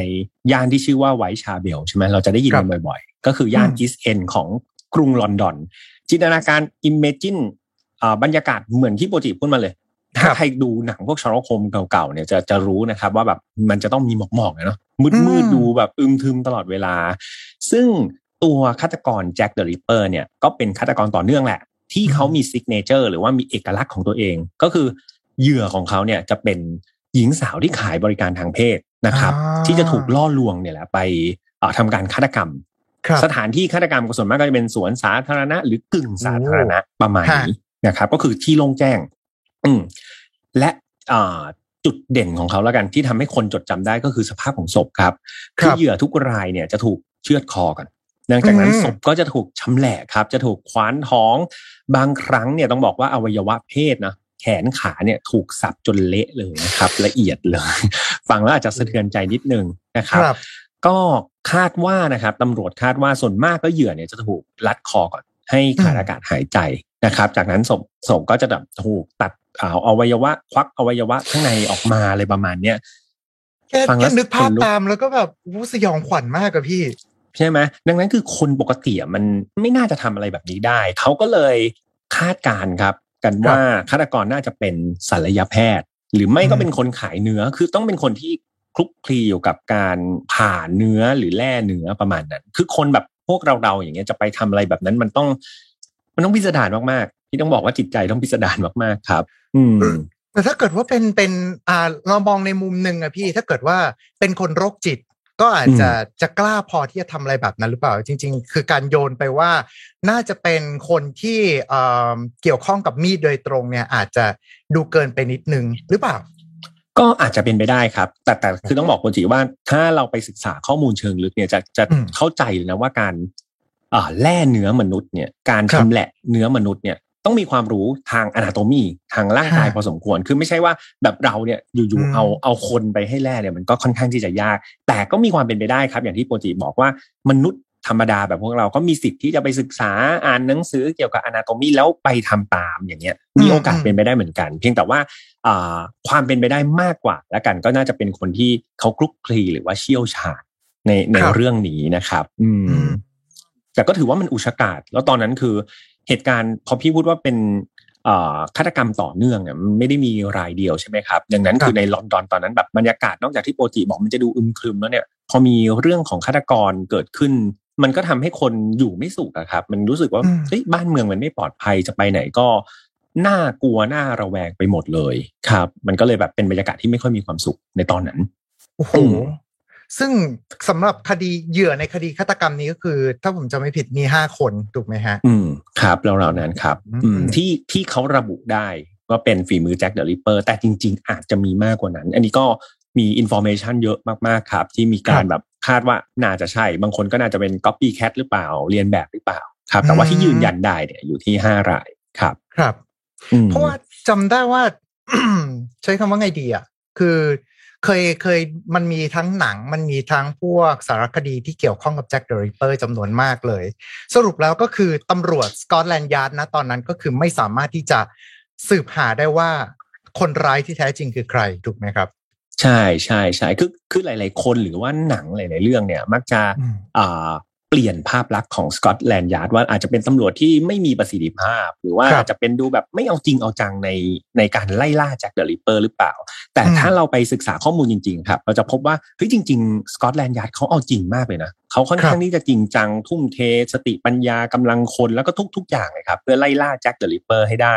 เขาบอกว่าบางคดีเนี่ย เอ่อแบบตำรวจเนี่ยสามารถที่จะเกือบจะไปจับตัว Jack the Ripper ได้นะแบบโอ้เหมือนทำการฆาตกรรมไปผ่านไปสองสามนาทีเองตำรวจไปถึงจุดตรงนั้นอะแต่ก็ยังจับไม่ได้ เออ ดังนั้นคือ หมายถึงว่าเขาเนี่ยเอาจริงเอาจังมากแหละ แต่ว่าอ่าด้วยเทคโนโลยีตอนนั้นละกัน ประกอบกับตัว Jack the Ripper เองเนี่ยเขาก็มีการปกปิดร่องรอยหรือว่าเอ่อรูปพรรณของเขาได้ดีนะครับครับบอกประกอบกับบรรยากาศอะพี่ว่ามันมันดูอึมครึมดังนั้น คนถ้าเราใส่เสื้อดำใส่อะไรแบบนี้บางทีมันหนีเร็วอะเนาะ มันก็ตามไปไม่ทันจริง ๆ ดังนั้นคือ Scotland Yard เนี่ย ถ้าด้วยเนื้อหาเท่าที่พี่รู้เนี่ยเขาจริงจังนะในการตามหาแบบพยายามจะจับให้ได้แหละแต่มันไม่ได้ ดังนั้นประชาชนนะครับ ภาพลักษณ์ในตอนนั้นก็จะมองว่าแบบเฮ้ยไม่มีประสิทธิภาพเลยทำไมแบบคุณแบบยังจับไม่ได้เนี่ยฆาตกรแค่คนเดียวอะไรประมาณนี้ มันก็เลยครับถูกผมถ่ายทอดออกมาเป็นเกมหรือนิยายในบางครั้งที่เราจะเห็นว่าสกอตแลนด์ยาร์ดแบบดูไม่ค่อยได้เรื่องเท่าไหร่ประมาณนี้อ่าจะดูเหมือนกับอืมภาพลักษณ์ตำรวจของอเมริกาที่ เขามักจะแซวกันในหนังที่แบบว่าอืมมัวแต่กินโดนัทกันประมาณประมาณนั้นประนี่มาณน่าจะนั้นแบบว่าครับจิบชาอ๋อ I want a cup of tea อืมประมาณนั้นประมาณนั้นคครัรับบผม เพราะว่าโอ้จริง ๆ ตัวเนี้ยเห็นเอ่อเพราะว่าหลังจากนั้นเป็นต้นมา พอหลังจากที่จบคดีไปแล้วห้าศพ แล้วก็เหมือนกับว่าจากนั้นนี่ก็คือไม่มีอีกเลยถูกไหมฮะ ใช่ใช่ใช่ไม่มีอีกในเทอมที่ว่าไม่สามารถระบุได้ว่าเป็นแจ็คเดอะริปเปอร์แล้วกัน ซึ่งมันก็อืมมีแบบข้อมูลสันนิษฐานกันเยอะอะเนาะว่าสุดท้ายแล้วเขารั้งรามือไปจริง ๆ หรือว่าสุดท้ายแล้วแบบเออเขาอาจจะไปก่อเหตุแล้วตำรวจหาไม่เจอก็เป็นไปได้นะครับครับดังนั้นทุกอย่างที่เกี่ยวข้องกับแจ็คเดอะริปเปอร์กลายเป็นปริศนาทั้งหมดเลย มันพี่เลยว่ามันกลายเป็นจุด trigger เหมือนกันนะทำให้เรื่องราวนี้มันดูน่าสนใจ แล้วก็กลายเป็น เรื่องที่คนเนี่ยหยิบมาทำเป็นละครเวทีมาทำเป็นเกมมาทำเป็นหนังมาทำเป็นการ์ตูนแบบอืมเยอะไปหมดเลย ด้วยใช่ความที่มนุษย์อยากรู้นี่แหละว่า ไอ้เรื่องราวปริศนาเหล่านี้คืออะไร อืมเพราะตะกี้ตอนที่พี่แอมพูดขึ้นมาครับ เพราะว่าปริศนาข้อหนึ่งที่ผมเคยดูในสารคดีของแจ็คเดอะริปเปอร์คืออืมฝั่งของตัวเหยื่อ ด้วยความที่บอกว่าเป็นอ่า sex worker อืมของคนในยุคนั้น แล้วก็เรื่องของอวัยวะภายในที่แบบ บางครั้งเหมือนกับโดนถูกชำแหละออกมา โดนสับให้ละเอียดประมาณเนี้ยก็เลยเหมือนกับว่ามีคนวิเคราะห์กันด้วยว่า หรือจริง ๆ แล้วแจ็คเดอะริปเปอร์อาจจะมีปมอะไรสักอย่างหนึ่งที่ที่เกี่ยวข้องกับเพศหญิงหรือเปล่า เป็นไปได้สูงครับ เป็นไปได้สูงครับมากๆอ่าอืมนอกจากแจ็คเดอะริปเปอร์เนี่ยหลาย ๆ คดีที่พี่เล่าใน File Not Found เนี่ยส่วนมากฆาตกรรมที่ไล่ฆ่าหญิงสาวค้าบริการ หรือว่าหญิงสาวที่เป็นเหยื่อเนี่ยส่วนมากจะมีปมกับอืมอ่าเพศหญิงนะครับตั้งแต่เด็กไม่ว่าอาจจะเป็นกับคุณแม่ตัวเอง หรือว่ากับเพื่อนหรือว่ากับแฟนนะครับอืมดังนั้นเป็นไปได้สูงมากครับ ว่าแจ็คเนี่ยน่าจะมีปมอะไรกับเพศหญิง ครับ มีหลายคนเลยครับฆาตกรที่มีปมในลักษณะนี้อืม อืม เพราะว่าเอ่อจริง ๆ มันมีข้อมูลอยู่ชุดหนึ่งเหมือนกันที่ว่าผมไปหาข้อมูลมาว่า มันมีการสันนิษฐานด้วยพี่ว่า คนที่อาจจะเป็นแจ็คเดอะริปเปอร์ตัวจริงเนี่ย มีหลากหลายคนมาก อ่าอย่างอืมที่ทางพี่แอมว่ามาตะกี้คือ ต้องอาจจะเป็นตั้งแต่หมอไปจนถึงอืมอ่าเนื้อเอ่อคนเหมือนกับคนชำแหละเนื้อเป็นพวกบูชเชอร์ใช่ไหมครับ ครับ มีที่ไปเจอมา บอกว่าเหมือนเขามีการสันนิษฐานว่าน่าจะเป็นอ่าหนึ่งเลยนะ คนแรกเลย คือน่าน่าจะเป็นชาวอพยพ อืม เหมือนกับในช่วงยุคนั้นเองเนี่ยมันก็มีการเรียกได้ว่าเป็นช่วงย้ายถิ่นฐานช่วงแรก ๆ ของมนุษยชาติด้วยละมั้งที่ว่าอืมมันมีระบบรถไฟ มันมีเรื่องของระบบการเดินเรือที่กลายมาเป็นเหมือนกับเชิงพาณิชย์แล้ว แล้วก็อืมมีลักษณะของคนที่เข้ามาในประเทศจำนวนมากประมาณเนี้ยครับ มีการย้ายถิ่นฐานของอาคนในประเทศต่างๆ แล้วก็เลยมีการข้อสันนิษฐานว่าจริง ๆ แล้วเนี่ยแจ็คเดอะริปเปอร์อาจจะเป็น คนอพยพมาที่แบบอืมเหมือนกับว่ามาตรงนี้เสร็จปุ๊บแล้ว อาจจะมีความโรคจิตหรือว่าอาจจะมีความวิกลจริตอะไรสักอย่างในใจ แล้วด้วยความที่เป็นคนนอกก็รู้สึกได้ว่า ฉันทำตรงนี้ไปเขาคงจับฉันไม่ได้หรอก ฉันไม่ได้มีอืมข้อมูลอะไรในทะเบียนราษฎร์อะไรประมาณเนี้ยครับ อืมอืมอืมเออ มันก็เป็นไปเป็นได้ข้อหนึ่งเพราะว่าแล้วก็มันจะมีเหมือนกับ เหมือนไปเจออีกคนหนึ่งอะที่ว่าอ่าสุดท้ายเขาเป็นอ่า ชาวอพยพมา แล้วก็เหมือนไปจุดจบในชีวิตเขาคืออยู่ที่โรงพยาบาลบ้า แล้วเขาก็บอกว่า เนี่ยเขาเป็นแจ็คเดอะริปเปอร์อืมอืมอืมอ่ามแต่ว่าข้อข้อหนึ่งคือก็ไม่รู้เหมือนกันไงว่า จริง ๆ แล้วที่เขาพอเขาอยู่โรงพยาบาลบ้าเสร็จปุ๊บแล้วเนี่ยอ่าการที่เขาบอกเขาเป็นแจ็คเดอะริปเปอร์เนี่ย เราก็ไม่ชัวร์ว่าเขาเป็นแจ็คเดอะริปเปอร์จริง ๆ หรือว่าเขาแค่อ่านข่าวมาเสร็จปุ๊บแล้วเหมือนกับ พยายามจะสร้าง alter ego หรือว่าตัวตนที่เหนือกว่าตัวเองอะอ่า พยายามที่จะแบบเหมือนกับแสดงว่าฉันจริง ๆ ฉันไม่ใช่คนธรรมดานะ ฉันคือแจ็คเดอะริปเปอร์ยังไงล่ะ อารมณ์ประมาณเนี้ยนั่นก็เป็นเป็นทฤษฎีหนึ่งที่เกิดขึ้น แต่ว่าก็ไม่ได้มีการยืนยันออกมา แล้วก็อาจจะมีลักษณะว่าอาจเป็นคุณหมอ ไปจนถึงระดับชนชั้นสูงเลยก็มีด้วยเช่นเดียวกันนะครับอืมเช่นแบบว่าใช่อาจจะเป็นระดับขุนนาง หรือว่าระดับคนใหญ่คนโตที่เขาเองเนี่ยเหมือนกับพยายามที่จะว่า เฮ้ย ฉันเนี่ยเอ่อ ต้องการที่จะมาสนองตันหาอะไรของฉันสักอย่างหนึ่งอืม อ่า ซึ่งถ้าเกิดว่าตัวเนี้ยมันจะมีหนังเรื่อง From Hell แล้วก็มีอีกทฤษฎีหนึ่งครับ ก็คือตัวฝั่งของ Jack the Ripper เนี่ยจริง ๆ แล้วเนี่ยอาจจะเป็นขุนนาง หรือไม่ก็คือระดับชนชั้นสูงเลยนะฮะ อย่างอืมจำได้ว่าเคยไปดูหนังเรื่อง From Hell มา นั่นก็คือแบบเหมือนกับระดับเอ่อชนชั้นสูงมาเลย ที่ว่า จริง ๆ แล้วเหมือนเขาทำเพื่อสนองตันหาของเขาเองประมาณเนี้ยครับครับโดยหนังเรื่องนี้เป็นหนังตอนปี 2001นำแสดงโดยจอห์นนี่เดฟอืมอืมก็บรรยากาศอืมโทนมาทุกอย่างคือแบบว่าก็จะดูดักดักๆหมดเลยนะฮะ แล้วก็อ่าผมไม่สปอยแล้วกันแต่ว่าเดี๋ยวลองไปดูเอง เพราะว่าจำได้ว่าแบบโอ้ก็ดูสยองในระดับดูหสนึ่ยงองกันเลยทีเดียว อืมอืมอืม แต่นั่นแหละครับมันก็คือเรื่องราวทั้งหมดอะที่ทั้งโปรจิพูดมาแล้วก็ที่ผมเล่ามาเนี่ยมันก็ยังดูเป็นปริศนาเนาะมันไม่มีใครอืมสามารถฟันธงกันได้ แล้วก็มีข้อมูลให้เพื่อนๆเนี่ยเสพหลากหลายรูปแบบเลยสำหรับแจ็คเดอะริปเปอร์แต่วันเนี้ยไหนๆมารายการของโปรจิ Time to Play เนี่ยแล้วถือว่าเป็น multiverse แรกใช่ไหมครับของค Mission รับ Pluto เนี่ยที่จะมาเล่าเรื่องแจ็คเดอะริปเปอร์มันก็จะดูซ้ำกับคนอื่น มันดูแบบเหมือนจำเจอะใช่ไหมครับ ต่อให้เป็นครับเรื่องที่น่าสนใจแต่มันก็ยังจำเจ แล้วก็ผิดอืมคอนเซปต์ File Not Found มันต้องเป็นเรื่องที่หาฟังยากๆหน่อยนะนะดังนั้นใช่จะมาเล่าแจ็คเดอะริปเปอร์ธรรมดาก็คงจะยากครับโปรจิแต่วันนี้ผมมีเรื่องราวของชายคนหนึ่งที่เป็นฆาตกรที่ได้รับฉายาว่าแจ็คเดอะริปเปอร์คนที่สองครับ ว้าวจะมาเล่าให้ฟังอ่ามาครับมันก็พี่จะเป็นเรื่องราวที่หาฟังยากขึ้นอ่าครับต้องบอกอย่างนี้อืมอืมอยากฟังหรือยังครับแฝกฟังยังอ่า ผมกำลังเริ่มคิดแล้วพี่ว่าอ่าแคชเฟดพี่เนี่ย ที่พี่พูดเป็นประจำเนี่ย เราพูดทันไหมตอนนี้ เออเนาะไม่เป็นไรครับ เพราะว่าครับเมื่อกี้เป็นแค่การเกริ่น เป็นครับการเกริ่น อันนี้จะเข้าเรื่องจริงๆละเดี๋ยวพี่ก็ต้องพูดว่า f i not f o u l นะครับรวมถึง time to play เนี่ย เราไม่สนับสนุนความรุนแรงทุกประเภทครับ ทุกเรื่องที่นำมาเล่าอยากให้เป็นบทเรียนนะครับ อยากให้เป็นครับแนวทางในการป้องกันตัวเอง เพื่อป้องกันไม่ให้เกิดกับเรา แล้วก็คนที่เรารักครับ น้องๆที่อายุต่ำกว่า 18 ปีตอนนี้ค่อนข้างที่จะโหดพอสมควรนะครับ ดังนั้นก็อย่าลืมชวนคุณพ่อคุณแม่หรือผู้ปกครองมานั่งฟังด้วยกัน แล้วก็ร่วมกันถอดบทเรียนด้วย ดังนั้นขออนุญาตโมจิและทุกคนนะครับ มาฟังรายการอ่าอ่า time to way นะครับ Universe กับ Find Not Found เกือบจะพูดรายการผิดนะครับ เกือบจะยึดมาเลยนะครับอ่า time ซึ่ง to เรื่องราว foul นี้นะฮะ เออ time to foul นะครับ เรื่องราวนี้ครับเป็นเรื่องราวของฆาตกร หั่นศพรายใหม่ที่เกิดในประเทศอังกฤษเหมือนกัน แต่ว่าเปลี่ยนจากลอนดอนเนี่ยมาเป็นแถบเมืองลีดแล้วก็แมนเชสเตอร์แทน เหตุการณ์นี้ครับเกิดหลังจากแจ็คเดลิเปอร์คนแรกเนี่ยราวๆ90 ปีเลย ดังนั้นเป็นไปไม่ได้ที่เป็นคนเดียวกันเนาะครับเรื่องครับต้องเริ่มต้นราวๆเดือนตุลาคมปี 1975 ครับ จนถึงคือเขาก่อเหตุเนี่ยยาวนานมากเลยนะ ประมาณปีครึ่งจนถึงเอ่อราวๆปี 1977 โดยมีเหยื่อที่คาดว่าเป็นฝีมือของฆาตกรของแจ็คเดอะริปเปอร์คนที่สองเนี่ยมากกว่าคนแรกเลยครับ มีถึง 11 ราย เยอะมากๆ นี่เฉพาะที่ระบุได้นะครับครับแน่นอนครับว่าพอเป็นฉายาเนี่ยทุกศพล้วนเป็นสุภาพสตรีนะครับ แล้วก็ในจำนวน 9 ศพจาก 11 ศพเนี่ยที่ระบุได้เนี่ยเป็นผู้หญิงอ่าที่ค้าบริการหรือ sex worker นั่นเองนะครับ รูปแบบการฆ่านี่คล้ายคลึงกับแจ็คเดอะริปเปอร์คนแรกมาก ๆ เรียกว่าเลียนแบบแบบต้นฉบับแบบ มาเป๊ะๆเลย ก็คือเอมีการแบบฆ่าหั่นศพรัดคออะไรเหมือนเขาศึกษาคนแรกมาอย่างดี แต่ความ peak ครับ คือมันมีการปรับปรุงให้มีความเลวร้ายมากกว่าคนแรกซะอีก ก็คือแจ็คเดอะริปเปอร์คนที่สองเนี่ย มีการส่งเทปบันทึกเสียงตัวเองไปท้าทายตำรวจด้วยนะครับ อืม เรียกว่าแบบจับฉันไม่ได้เหรอ งั้นก็ลากมาตบกลางสี่แยกเลยนะครับ ประมาณนั้นแบบเย้ยหยันกันสุดๆ เนาะ ซึ่งโหดร้ายมากแป๊บหนึ่งนะโหดร้ายมากคือตะกี้ตอนที่พี่แฮมเล่าว่าเขาเหนือไปกว่าคนเดิมเนี่ย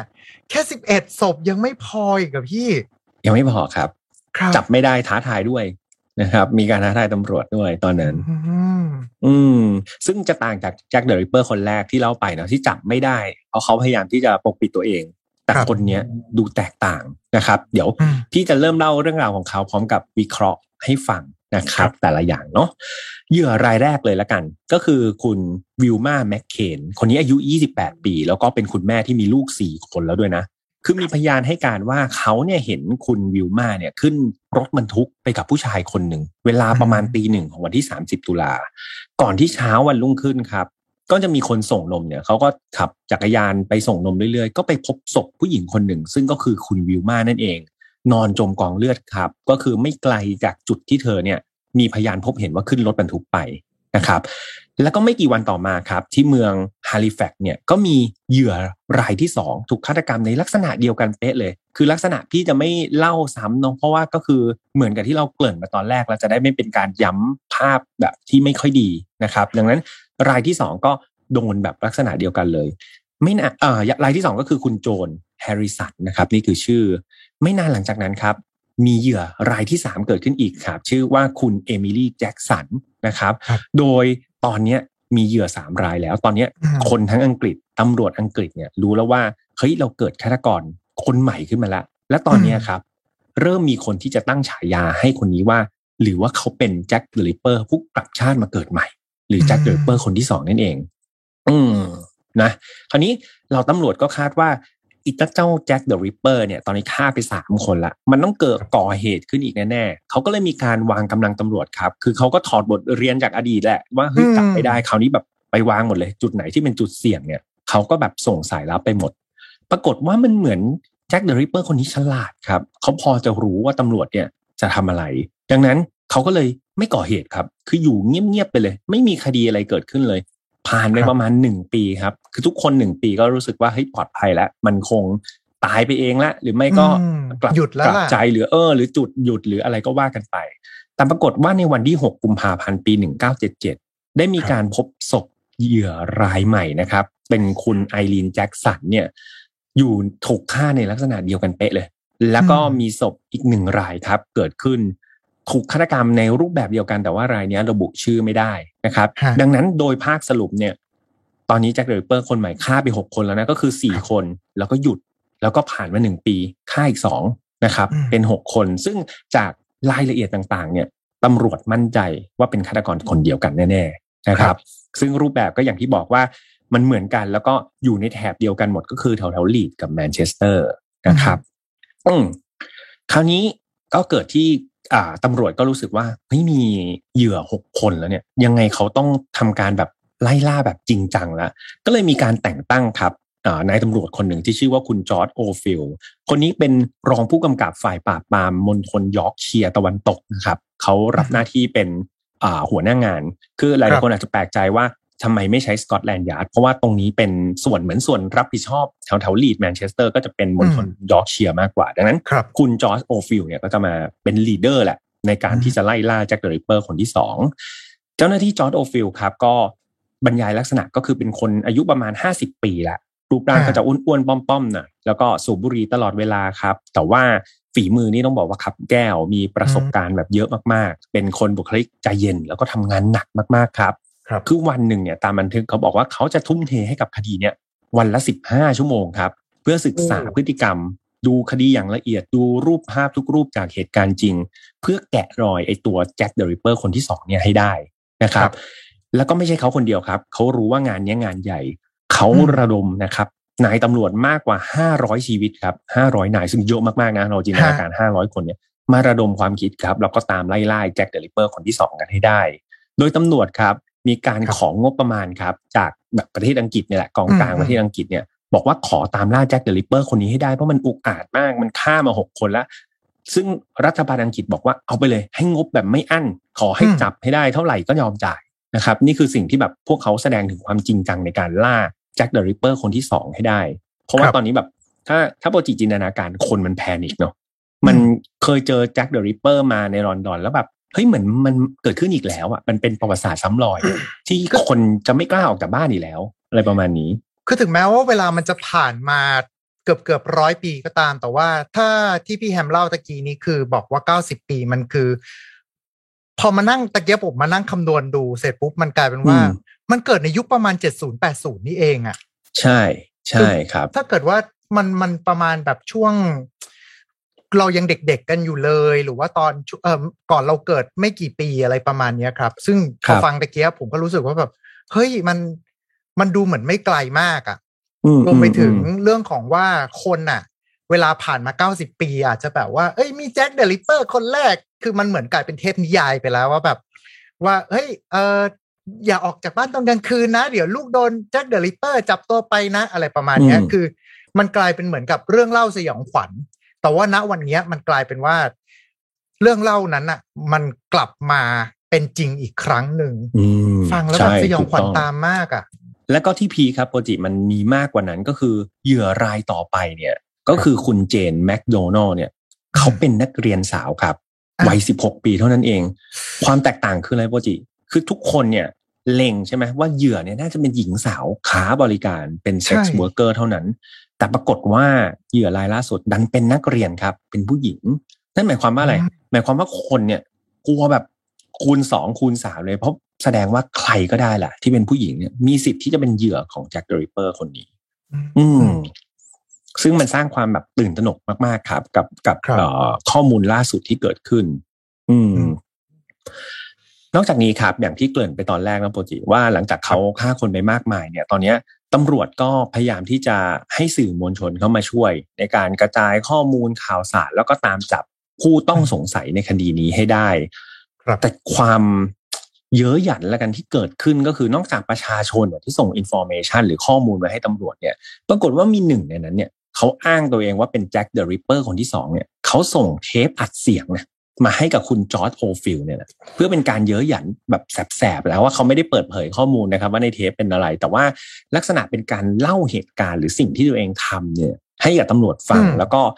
เยาะเย้ยอะครับ ว่าแบบเออเนี่ยฉันเนี่ยฆาตกรตัวจริงแกไม่มีปัญญาจับฉันได้หรอ ซึ่งจากการตรวจสอบจากผู้เชี่ยวชาญเนี่ยเขามีการยืนยันครับว่าครับน้ำเสียงและข้อมูลเนี่ยเหล่าเนี้ยน่าจะเป็นฆาตกรตัวจริง เพราะว่ามันมีหลาย ๆ อย่างเลยครับ ที่ไม่ได้เอาข้อมูลเหล่านั้นไปออกสื่อ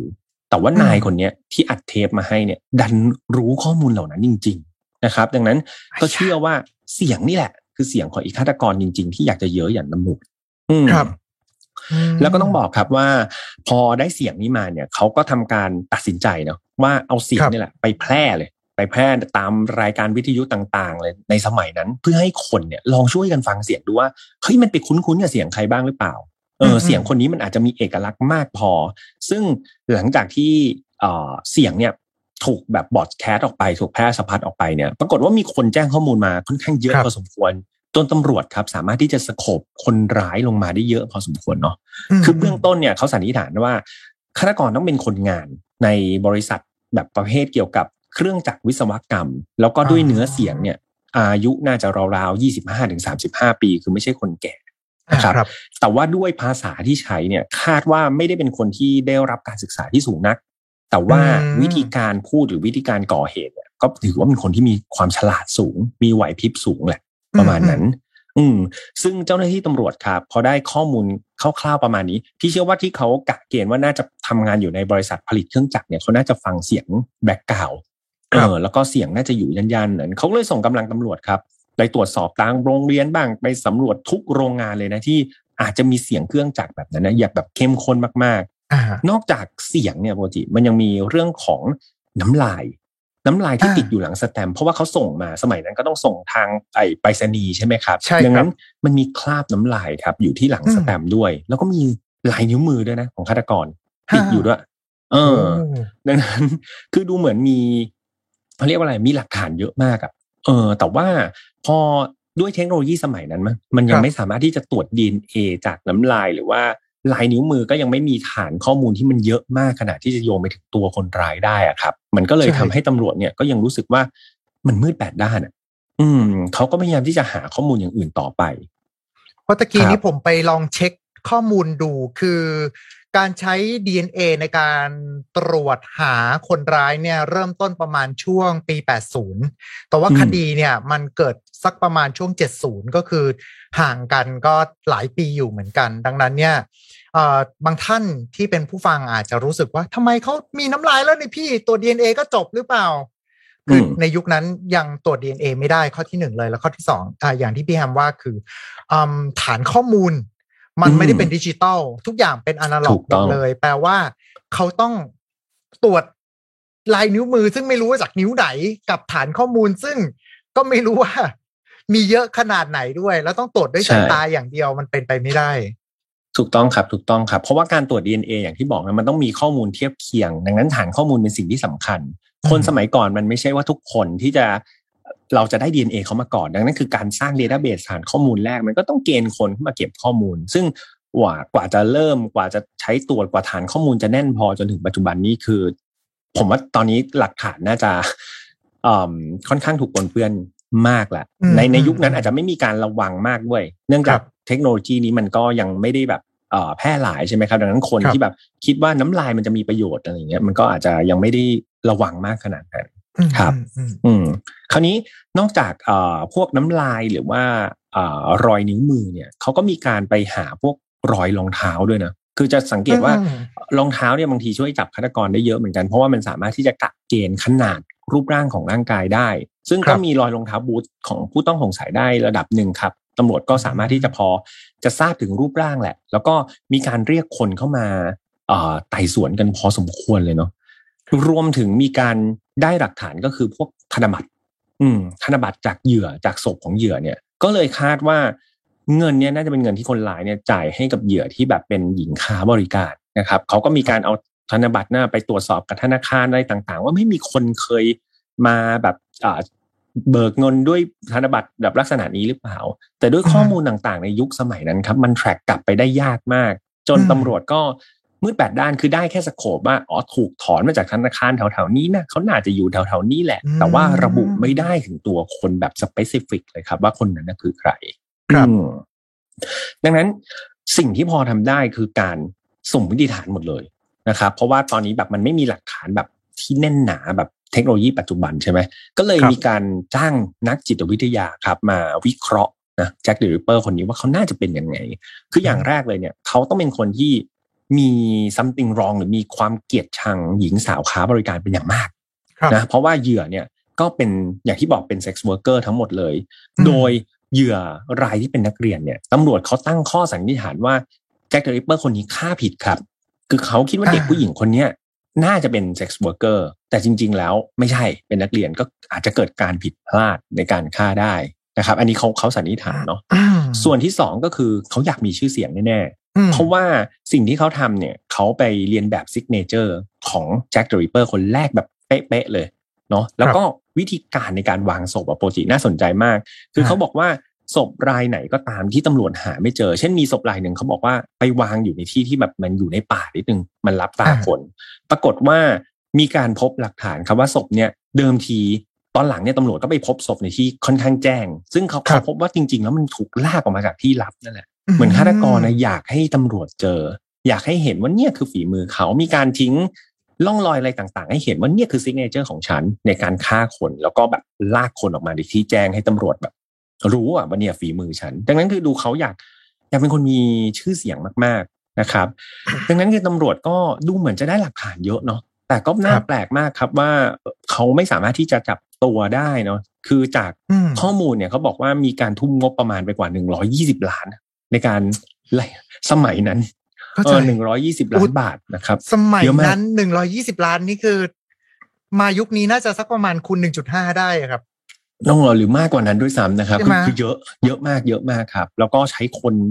แมนเดย์เขาเขาให้มาเป็นแมนอา์ก็คือชั่วโมงคนที่ใช้ทำงานแบบสองแสนกว่าชั่วโมง เฉพาะที่แบบมาไล่ล่าคนนี้นะครับ สอบปากคำคนนะโปรจิสอบปากคำคนไปหนึ่งแสนสี่หมื่นคนอืม สัมภาษณ์คนอย่างเดียวเนี่ยหนึ่งแสนสี่หมื่นคน แล้วก็มีหลักฐานมากกว่าสองหมื่นชิ้นที่ประชาชนส่งเข้ามาแล้วตำรวจไปรวบเก็บ แต่ทั้งหมดนี้จับไม่ได้ครับคิดว่าทั้งหมดจับไม่ได้เลยนะครับ จนหลาย ๆ คนเนี่ยถามประชาชนเนี่ยตั้งข้อสงสัยกับคุณจอร์จโอลด์ฟิลด์เนี่ยว่า เฮ้ยแบบเฮ้ยคุณไม่มีความสามารถใช้เงินผ่านไปมากขนาดนี้แล้วทำไมไม่โอนคดีให้กับสกอตแลนด์ยาร์ดล่ะ ซึ่งเป็นกรมตำรวจกลางอ่าคุณจอร์จโอลด์ฟิลด์ก็บอกว่า จำไม่ได้เหรอแจ็คเดอะริปเปอร์คนแรกอะใครเป็นคนล่าสกอตแลนด์ยาร์ดไงได้ไหมหาได้ไหมจนปัจจุบันนะครับ สุดท้ายก็ซ้ำรอยเดิมครับ คุณจอร์จโอลด์ฟิลด์ก็ไม่สามารถที่จะจับ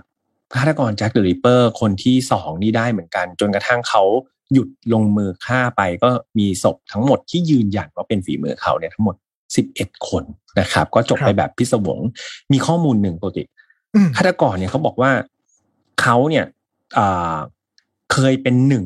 ในคนที่ตำรวจอะจับได้ด้วยนะแล้วก็นำมาสัมภาษณ์ด้วยนะ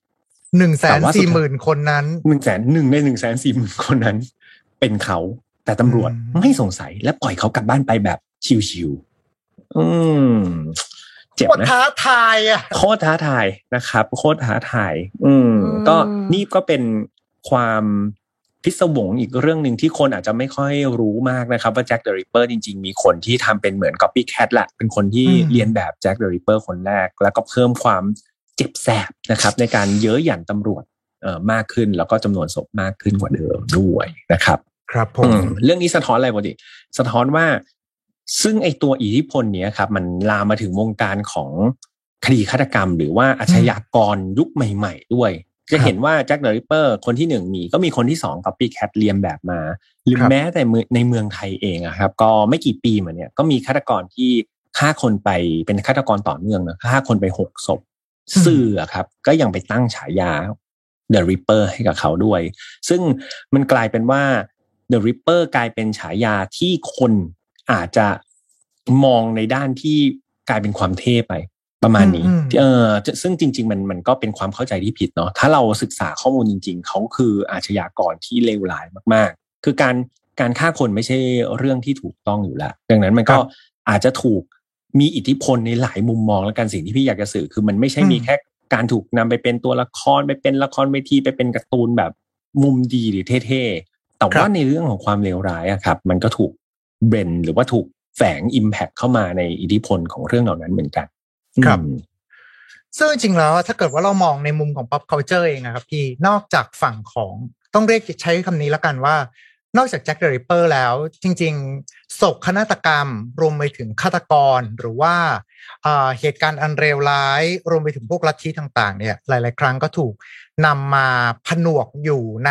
pop culture ในการนำเสนอทางด้านศิลปะ หรือว่าวรรณกรรมต่างๆ ด้วยนะครับ ไม่ว่าจะเป็นทั้งอะชัดเจนเลยอย่างฝั่งของนาซีเยอรมัน หลายๆ ครั้งก็ นึกเหมือนนึกไม่ออกอะพี่เวลาเล่นเกมอะนึกไม่ออกว่าจะเอาใครเป็นผู้ร้ายดีอะแล้วก็อ๋อนี่ไงซอมบี้มาจากไหน นาซีหรือว่าแบบว่าเป็นฮิตเลอร์เราไปทำภารกิจสู้กับฮิตเลอร์ดีกว่า แต่ว่าในมุมกลับกันนะครับ มันก็เรียกได้ว่าคือ ผมไม่รู้ว่ามันเรียกว่าถูกหรือผิดนะ คือบางครั้งมันเหมือนเราพยายามที่จะ romanticize หรือว่าพยายามที่จะเชิดชูอของบางอย่างมา ซึ่งบางครั้งอะอย่างฆาตกรอย่างแจ็คเดอะริปเปอร์เองอะด้วยความที่มันอาจจะเวลามันผ่านไปถ้าเกิดนับวันนี้ก็คือ โห จะเกือบเกือบร้อยห้าสิบปีกันแล้ว ใช่ไหมครับ มันก็เลยมันเลยกลายว่าแบบ คนมันไม่เหมือนเอ่อไม่เหลือความกลัวแล้ว แล้วมันก็เลยมาจดจำกันแต่เฉพาะว่าเนี่ยคือฆาตกรที่เลวร้ายที่สุด เท่าที่มนุษยชาติเคยมีคนหนึ่งเลย แล้วก็อะงั้นก็เอาหยิบยกคนนี้มาเป็นเหมือนกับมาเป็นตัวละครละกัน เพราะว่าจริงๆแจ็คเดอะริปเปอร์เองก็คือโผล่มาในหลากหลาย ถ้าเกิดว่าในฝั่งของ pop culture เองเนี่ยครับ ก็ในหนังเยอะในฝั่งของ comic ก็มีฝั่งของ เรื่องราวในการ์ตูนหรือว่าเกมนี่ก็ออกมาเยอะด้วยเหมือนกัน มีทั้งหลากหลายรูปแบบ ตั้งแต่ตอนที่เป็นฆาตกรจริง ๆ หรือว่าคนที่พยายามจะ copycat พยายามที่จะทำเป็น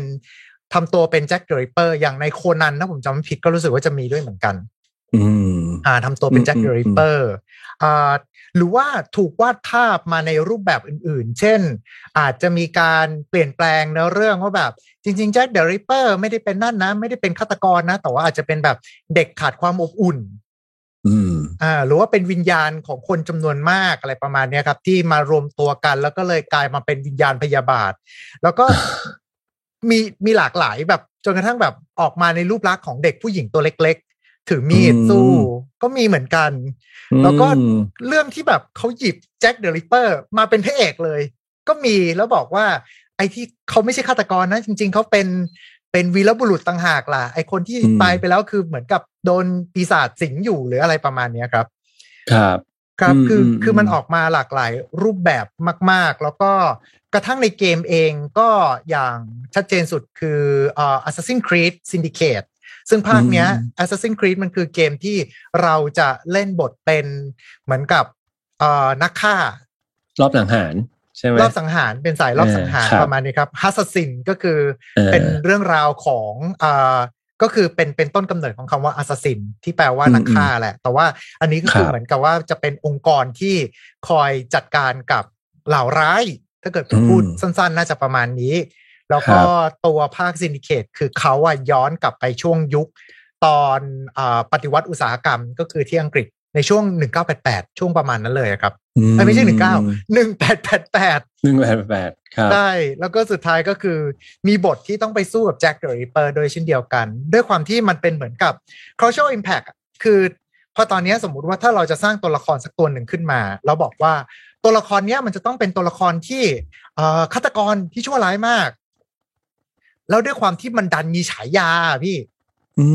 แจ็คเดอะริปเปอร์คือฟังแล้วแบบ คนมันเหมือนฝังในหัวเรียบร้อยแล้วว่าเออ เนี่ยมันแบบฆาตกรตัวนี้มันตัวตัว peak แห่งศตวรรษแห่งยุคเลยนะ ดังนั้นก็อะงั้นกูก็หยิบมาเป็นเป็นเป็นตัวละครละกัน กระทั่งแบบ Record of Ragnarok ตัวละครที่โผล่มาในซีซั่นนี้แบบ เหมือน เหมือนโผล่มาเป็นน้ำจิ้ม แล้วก็ในซีซั่นหน้าก็จะมีบทบาทเยอะ นั่นก็แจ็คเดอะริปเปอร์ด้วย แล้วพอพอมีการแต่งนิยาย ในเมื่ออังกฤษเองเขาก็มีนักสืบผู้โด่งดังก็คือเชอร์ล็อกโฮมส์ของท่านเซอร์โคนันดอยล์ใช่ไหมฮะเขาก็หยิบออกมาเป็นแบบ ถ้างั้นเอาเป็นยังไงล่ะ เอา เออเชอร์ล็อกโฮมส์มาเจอกับแจ็คเดอะริปเปอร์อืม คือบางครั้งเราก็เลยไม่ไม่รู้เหมือนกันคือแต่ด้วยความที่ แจ็คเดอะริปเปอร์ณวันนี้มันไม่เหมือนกับเป็น มันไม่ใช่มาในลักษณะของของฆาตกรละ มันไม่ได้มาในลักษณะของเหตุการณ์ละ แต่มันมาในลักษณะของตำนานมากกว่า เป็นเหมือนใช่ตำนานเรื่องเล่าที่เกิดขึ้นในยุคสมัยใหม่ จะใช้คำว่าสมัยใหม่ได้ไหมก็ก็น่าจะอารมณ์ประมาณนั้น สมมุติว่าผ่านไปอีกสักร้อยปี อาจจะมีคดีอะไรสักคดีหนึ่งซึ่ง สะเทือนขวัญมาก ๆ เช่นอาจจะเป็นลัทธิอมชินริเคียว ที่อืมเคยวางแก๊สซารีนในในอ่าระบบรถไฟฟ้าของญี่ปุ่นอืมก็เป็นไปได้ว่าอนาคตอาจจะมีคนที่หยิบยกลัทธิคำนี้อมชินริเคียว ใช่ครับอืมมามาทำให้กลายมาเป็น pop culture ในยุคนั้นหรือเปล่า เอาจเป็รินงไปๆแล้วได้ก็ต่อให้ยุคนี้เองก็ก็กลายเป็นว่าหลายครั้งถึงเขาจะไม่ได้พูดชื่อมาตรงๆนะพี่ เขาก็เขาก็ใช้ คำว่าลัทธิแล้วก็พยายามจะนำเสนอด้วยการสร้างเหตุการณ์ใดเหตุการณ์หนึ่งที่เหมือนกับที่อมชินริเคียวเคยทำดังนั้นเนี่ยก็ไม่รู้เหมือนกันครับว่า พอผ่านไปอีกสักร้อยปีต่อจากเนี้ย เหตุการณ์ที่เรารู้สึกว่ามันเป็นเหตุการณ์สะเทือนขวัญในยุคนี้อืมมันอาจจะโดนเชิดชูหรือเปล่า หรือว่าอาจจะโดนเอาไปทำเป็นความบันเทิงอะอืมอืมอืมอืมอืมใช่แล้วแล้วด้วยความที่ ถ้ากลับไปที่เรื่องแจ็คเดอะริปเปอร์ที่บอกไปที่โปรจิพูดก็ถูกเลยครับครับมันกลายเป็น symbol แล้วคนไม่ต้องอธิบายถึงเอ่อคาแรคเตอร์ของมันมาก พอพูดใช่แจ็คเดอะริปเปอร์ทุกคนมีภาพจำคล้าย ๆ กันแบบอืมเดียวในลักษณะแบบเดียวกัน ดังนั้น ตัวละครไม่ว่าจะเป็นนิยายเกมอะไรเงี้ยมันสามารถที่จะเอาตัวละครเนี้ยมาใส่ลงไปได้เลย โดยที่คนเนี่ยมีภาพจำหรือมีความเข้าใจในตัวมันเองอยู่แล้ว ไม่ต้องคอยอธิบายเยอะ ประกอบกับเรื่องราวเนี่ย พอเราเราไปหาข้อมูล information มีเยอะมาก ไม่รู้ fake บ้างจริงบ้างอะไรหรือเปล่า มันอืมถูกดัดแปลงอะครับครับ มาทั้งเออเรื่องของนิยายเอยบางทีคนก็ผสมเอานิยายเข้าไป บางคนก็อืมเอาเรื่องจริงบ้างเรื่องไม่จริงบ้าง แล้วจริงสมัยนั้นไม่รู้มาสมัยนี้มันยังจริงอยู่หรือเปล่างั้นพอเวลามันถูกผสมผสานกันนะครับ มันกลายเป็นตำนานเนี่ยอย่างที่โมจิบอก เออ ก็เลยกลายเป็นเรื่องที่คนขาดความกลัว แต่กลายมาเป็นเรื่องที่คนใคร่รู้มากกว่า ต้องใช้คำนั้นครับอืม ครับ มันก็เลยกลายเป็นฆาตกรคนหนึ่งที่แบบถูกหยิบมายกมาแบบเยอะกว่าชาวบ้านเขาอะอืม อืมเพราะจำได้ว่าหลังจากเหตุการณ์ได้ไม่นานก็มีเอาไปทำเป็นละครเวที ใช่ ถูกต้องจนเลย จนถึงทุกวันนี้ผมจำได้ว่าถ้าเกิดคุณจะไปอังกฤษอะไอ้จุดที่แจ็คเดอะริปเปอร์เคยสังหารคนทั้งห้ามันกลายครับเป็นจุดแหล่งท่องเที่ยวไปเรียบร้อยแล้วอะเหมือนแลนด์มาร์กอืมก็แบบเฮ้ยต้องไปตามรอย ซึ่งดูไม่น่าตามนะตามรอยฆาตกร ก็ไม่แน่ครับ แฟนไม่แฟนแน่ไฟนอลเปล่าแฟนแฟนไฟนอลเราต้องมีไป ถ้ามีก็คอมเมนต์มาให้ฟังหน่อยนะครับเผื่อพี่แฮมกับโปรจิจะได้ไปหลังโควิด หรือไม่ไปก็ตามรอย ผมว่าถ้ามันไม่มีโควิดแล้วเพอเผลออืมๆอาจจะกลายเป็นว่าเอ่อจัดทัวร์ไปอังกฤษกับเอ่อพี่แฮมทัชพลไฟนอตฟาวเราจะไปตามรอยคดีฆาตกรรมแจ็คเดอะริปเปอร์กันอะไรอย่างเอนี้ยน่าสนใจนะ น่าสนใจเอออืมอืมอืมอันอันนี้เพิ่งทราบ อันนี้เพิ่งทราบครับว่ามีจุด checkpoint ตอนปกติอืมเคยไปอังกฤษนี่จะไปแค่บ้านที่เขาบอกว่ามันเป็นบ้านของเชอร์ล็อกโฮมส์อะตรงแถวแถวๆไอ้ลอนดอนไอซ์อะไรตรงนั้นแต่แต่มันน่าจะบังเอิญนะคือครับครับเขาแต่งเรื่องมาบังเอิญเอาบ้านหลังนี้มันมีจริงๆอะไรเงี้ยเออก็เคยไปเดินผ่านๆดูครับอืมครับ ก็เดี๋ยวเผื่อเผื่อลองดูพอถึงจุดนั้น เราไม่รู้ว่าลองดูจะเป็นยังไงกันแต่ว่าน่าสนใจครับครับอืมผมแต่ว่าณวันนี้ ก็ถือได้ว่าแจ็คเดอะริปเปอร์มันไม่ใช่เรื่องราวของฆาตกรละ มันกลายครับเป็นเรื่องราวตำนานอืมของคนที่ชั่วร้ายที่สุดคนหนึ่ง เท่าที่มนุษยชาติเคยประสบพบเจอมานั่นเองนะครับครับผมครับผมอืมก็น่าจะประมาณนี้สำหรับการ cross จักรวาล multiverse กันระหว่างทาง time to play และฝ่าย not found สิ่งที่ครับคุณผมอาจจะหาไม่เจอ แต่พวกเราบังเอิญเจอบังเอิญเจอบังเอิญเจอเนี่ยครับเพิ่งได้โจทย์จากทีมงานมาก็ต้องเจอให้ได้ อ่า เราหาให้เจอให้ได้หาให้เจอให้ได้ประมาณนี้นะครับนะครับแล้วก็สำหรับเพื่อนๆที่ฟังแล้วก็รู้สึกอ่ชอบไม่ชอบยังไงเกี่ยวกับการยูนิเว r ร์สของชาว Mission to Pluto ก็แจ้งเข้ามาได้ครับ เดี๋ยวนอกจากอ่าโปรจิกับผมจะมาเจอกันอืมเดี๋ยวเรามีมี feat กันเยอะเลยเนาะใช่ใช่ใช่จัดตารางกันเต็มเลยก็รอลุ้นกันนะครับ ในครับ Mission to Plutoก็มามาได้มาคุยกับเอ่อ podcaster ท่านอื่นนี้ผมก็รู้สึกใจฟูนะฮะ รู้สึกว่าแบบเฮ้ยมันมันเราเราได้สนุกสนานกับเอ่อการทำพอดแคสต์แบบเนี้ยเพราะว่าไม่งั้นทุกที ถ้าเกิดผมต้องนั่งเล่าเองคนเดียวเนี้ย ผมก็จะแบบทำเป็นสคริปต์ชุดหนึ่งมา แล้วก็อืมเหมือนกึ่งกึ่งๆจะแบบว่านั่งเป็นลงเสียงพากย์อะครับ ลงเสียงว่า narrator อะไรอย่างเงี้ยเหงาๆใช่อืมจะเหงามากพอได้มาคุยแบบนี้ปุ๊บเรารู้สึกว่าแบบ เออเราเราได้ออกความเห็นซึ่งกันและกัน ใช่ผรีมแลกชซ์อบขึ้นใช่ครับอืมอืมอืมคือมันเป็นโครงโปรเจกต์ที่พวกผมชอบ แล้วทุกท่านล่ะครับ รู้สึกอย่างไรบ้างกับโปรเจกต์แบบนี้ สามารถที่จะคอมเมนต์กันเข้ามาได้เลยนะครับ แล้วก็ถ้าจะไม่เป็นการรบกวนกัน ก็ฝากรบกวนนะครับ ในการกด subscribe กดแชร์ กด follow กดไลค์กดไปป้ายยาใส่หน้าเพื่อนอากดส่งทางไลน์ให้กับอ่าคุณปู่คุณย่าคุณตาคุณยายอ่าคุณลุงคุณน้าเยอะ ประมาณนี้แหละครับผมครับก็ฝากMission to Pluto ของพวกเรากับอ้อมอกอ้อมใจของทุกๆท่านด้วยนะครับ กับโปรเจกต์ใหม่ครับม่ของผมพวกเรานั่นก็คือ Multiverse นั่นเองนะครับ และก็ต้องขอขอบคุณผู้สนับสนุนใจดีของเราอีกเช่นเดิมเลยนะครับ นั่นก็คือ Number 24 ครับ ตัวแทน Shutterstock อย่างเป็นทางการ แต่เพียงผู้เดียว ในประเทศไทยนะครับ ที่จะให้บริการช่วยเหลือแล้วก็แนะนำสิทธิ์ในการใช้งาน บริการที่จะค้นหาคลิปวิดีโอหรือว่าเพลงตามที่ต้องการนะครับทำให้ Shutterstock Video แล้วก็ Shutterstock Music เนี่ยถือว่าเป็นบริการที่คุ้มค่ามาก ๆสำหรับอืม content creator นะครับ สามารถที่จะหาภาพประกอบต่างๆ ได้ อย่างถูกลิขสิทธิ์ หรือว่าวิดีโอต่างๆ ได้ด้วยเช่นเดียวกัน และที่สำคัญเป็นเพลงที่ไม่โดน คุณ YouTube เขาจะมา take down หรือว่าอ่า copyright claim ด้วยเช่นเดียวกันนะถ้าเกิดว่าใครสนใจครับ ก็สามารถที่จะติดต่อสอบถามข้อมูลเพิ่มเติมได้เลยที่ www.number24.co.th หรือว่าทาง Line at number 24ครับ และเช่นเดิมเลยครับ ขอบคุณทุกๆทท่านที่มาร่วมรับฟัง รับชมกันในวันนี้นะครับ และยังไงก็ตามเอาไว้เจอกันใหม่โอกาสหน้า แต่ลืมไป ขอบคุณพี่แฮมทัชพลด้วยนะครับขอบคุณที่มากครับขอบมาคุณร่วมที่เชิพูญดมาคุยกันโอ้ยรู้สึกใจฟูมากได้มาพูดคุยไว้กัเจนอกันนะอีกครับ ครับผมใช่เดี๋ยว เวลาผมไปรายการพี่เมื่อไหร่เดี๋ยวผมจะมีคดีไปเล่าด้วย โอเค ได้อ่าลองฟังครับ อยากฟัง อยากอืมอยากมีเรื่องผมเตรียมมาละหลายเรื่องละถ้าเกิดโอเคว่าอยากฟังคดีอะไรยังไง สามารถที่คอมเมนต์กันเข้ามาได้นะครับผมแต่ยังไงก็ตามวันนี้ หมดเวลาลงแล้ว เอาไว้เจอกันใหม่สัปดาห์หน้า กับรายการ Time to Play และอย่าลืมนะครับ ติดตามรับฟังกันด้วย ถ้าเกิดว่าคุณชอบคดีฆาตกรรม มาฟังเสียงนุ่มๆหล่อๆ ของพี่แอมทัชพลได้ที่ฝ่ายนัดฟาวนะครับผมอะครับโอเคผมหมดเวขลาอบคุแล้วณมากครับผมขอบพระคุณมาโอกเคครับ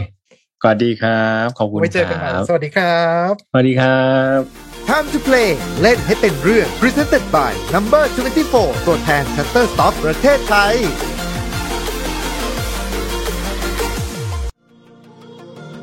Mission to Pluto Podcast let's get out of your orbit Time to play เล่นให้เป็นเรื่อง brought to you by ใหม่ skincare จาก Srichand Skin Moisture Burst Series ตุนน้ำลึกล็อกผิวฉ่ำนาน72ชั่วโมง สวัสดีครับ ขอต้อนรับเข้าสู่ Time to play เล่นให้เป็นเรื่องกับผมนายโปจินะครับสำหรับวันนี้นี่ก็ตอนที่ 58 กันแล้วนะฮะ แล้วก็เข้ามาสู่ช่วงเดือนพฤศจิกายนกันแล้วด้วยเช่นเดียวกัน อากาศก็เริ่มจะมีการเปลี่ยนแปลงยังไงก็ตามอยากให้ทุกท่านเนี่ยรักษาสุขภาพกันให้ดี กาด อย่าตกกันนะครับ แล้วก็สำหรับช่วงนี้นะฮะถ้าเกิดว่าพูดถึงประเทศญี่ปุ่นเนี่ยก็น่าจะเป็นช่วงที่เราเพิ่งผ่านพ้นจากฤดูร้อนกันมา ดังนั้นเนี่ยก็เลยมีเรื่องราวที่จะหยิบยกขึ้นมาที่เกี่ยวข้องกับฤดูร้อนของญี่ปุ่นที่เพิ่งผ่านมากันนะครับ เพราะว่าถ้าเกิดญี่ปุ่นเนี่ยเวลาพูดถึงฤดูร้อน ถ้าเกิดว่าเราได้ดูในอนิเมะเนี่ยก็มักจะพูดถึงการไปเที่ยวทะเล หรือว่าปิดตาตีแตงโม และอีกเรื่องหนึ่งที่กลายมาเป็นไอคอนของฤดูร้อนญี่ปุ่นเลยนั่นก็คือ เรื่องผีผีนั่นเอง และสำหรับเรื่องผีญี่ปุ่นก็กลายมาเป็นซอฟต์พาวเวอร์ในโลก pop culture ด้วยทำไมถึงเกี่ยวข้องกับฤดูร้อน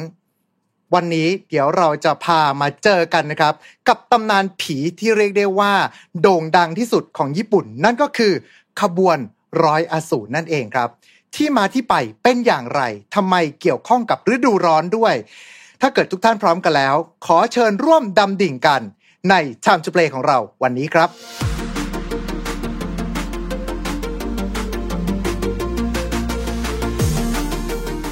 และสำหรับวันนี้นะครับ ผมก็ไม่ได้มาคนเดียวนะครับ แต่มาพร้อมกับดีไซเนอร์พลัดถิ่นจากโอซาก้าแอดบอนบอนแห่งเจปังเจแปนสวัสดีครับ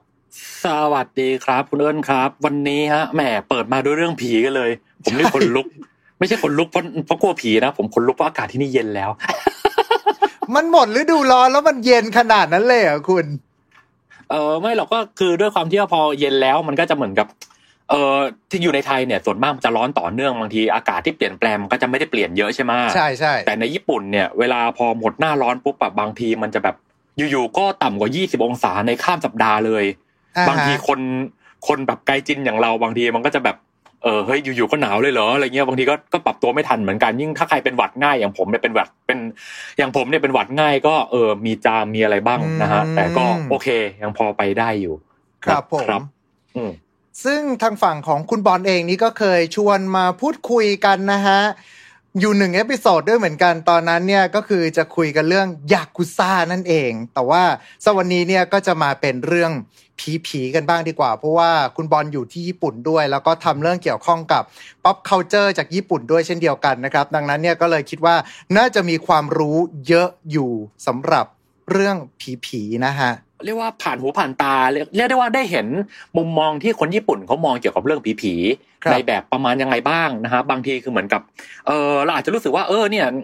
อะไรนะการ์ตูนเรื่องนั้นเรื่องนี้ในญี่ปุ่นเคยดังเมื่อหลายปีก่อนในตอนนี้พอมาในไทยเป็นไงบ้างอะไรเงี้ยซึ่งกระแสอืมในไทยกับในญี่ปุ่นณเวลาทุกวันนี้เนี่ยมันอาจจะไม่เหมือนกันก็ได้ไงครับผก็มมาบอกเล่ากันดีกว่าว่าเออ ในมุมรอบตัวเราตอนนี้เนี่ยเขามองเรื่องผีๆกันแบบไหนอะไรยังไงบ้างอืมนะครับ รวมถึงเอ่อ ช่วงฮาโลวีนที่ผ่านมาของทุกๆ ปีครัในบญี่ปุ่นเป็นยังไงอะไรเงี้ยก็เดี๋ยวครับจะมาบอกเล่ากันนะครับ ครับผม เพราะว่าสำหรับเรื่องราวที่เคยคุยกับคุณบอลมาก่อนหน้านี้ก็จะเป็นเรื่องยากุซ่า ซึ่งอยู่ใน Time to Play ตอนที่ 31 นะครับ ดังนั้นวันนี้เนี่ยก็เลยพามาพูดคุยเรื่องโลกมืดกันอีกด้านหนึ่ง แต่ครั้งนี้จะเป็นเรื่องของโลกวิญญาณ กับขบวนร้อยอสูรหรือว่าที่คนญี่ปุ่นจะเรียกกันว่าเฮียกิยาโค ถ้าผมอ่านออกเสียงผิดช่วยช่วยช่วยแก้ผมด้วยนะคุณ อะถูกละเฮียกิยาโคเนี่ยเอ่ออันนี้ผมครับแปลไว้หน่อยแล้วกันคืออมผมเชื่อว่าหลาย ๆคำเวลาแบบคนญี่ปุ่นเออไม่ใช่สิต้องบอกคนไทยเนี่ยออกเสียงชื่อญี่ปุ่นครับแล้วบางทีจะรู้สึกว่าเออชื่อแบบนั้นแบบนี้มันออกเสียงยากจังอะไรเงี้ยแต่ถ้าสมมติว่าเออเรียนได้เรียนภาษาญี่ปุ่นบางทีอะมันจะทำให้เรารู้สึกว่าอ๋อคำเนี้ยมันหมายถึงคำว่าอะไรปุ๊บเราจะคุ้นเคยในการออกเสียงมากขึ้นครับซึ่งไอเฮียกิยาโคเนี่ยเฮียเฮียกุหรือเฮียเฮียกุหรือเฮียกเนี่ยมันแปลว่าหนึ่งร้อย อ่าอ่าแล้วถ้าเราเรียนบ่อยๆเนี่ยเราจะรู้สึกว่าอ๋อเนี่ยเฮียคุที่แปลว่าหนึ่งร้อยเนี่ยอ่าพอไปผสมกับคำอื่นมาอาจจะลดคำว่าลดเสียงคุออกไปไปผสมกับครับคำต่อไปอะไรอย่างเงี้ยอืมอ่าซึ่งไอเฮียคิเนี่ยไอตัวคิเนี่ยฮะถ้าเห็นตัวคันจิตรงนี้เนี่ยมันจะคันจิตัวเดียวกับคำว่าโอนิอืมที่แปลว่ายักษ์อืมอืมซึ่งตัวไอคันจิตัวนี้เนี่ย ยักษ์พวกเนี้ยมันใช้รวมๆถึงปีศาจอะไรต่างๆได้ด้วย ครับ ซึ่งเฮยคิตรงนี้ก็คือตรงตัวเลยก็คือหนึ่งร้อยอสูรหรือหนึ่งร้อยปีศาจอ่านะฮะฮะส่วนคำว่ายะโคเนี่ยก็คือตัวแรกยะเนี่ยมันหมายถึงตอนกลางคืนอืมช่วงเวลากลางคืนครับแล้วก็โคตัวหลังเนี่ยก็คือคำเดียวกับคำว่าอีกคือนั่นแหละ อีกคู่ที่แปลว่าไปอะอ่าเราเราอ่าเราอาจจะเอ่อไปไปจำสลับกับอีกความหมายหนึ่งอ่านนะฮะ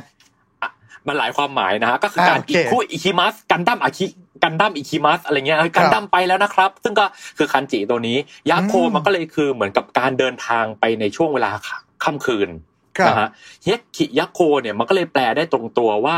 ขบวนร้อยอสูรที่เดินทางในยามวิกาลหรือยามค่ำคืนอะไรประมาณนั้น ครับผมนะครับเพราะว่าสำหรับเรื่องราวตัวจุดนี้เนี่ยจากที่เสิร์ชหาข้อมูลมานะครับ ก็คือว่ากันว่ามันเป็นเรื่องเล่าโบราณละกันที่จะเป็นขบวนที่รวบรวมปีศาจจำนวน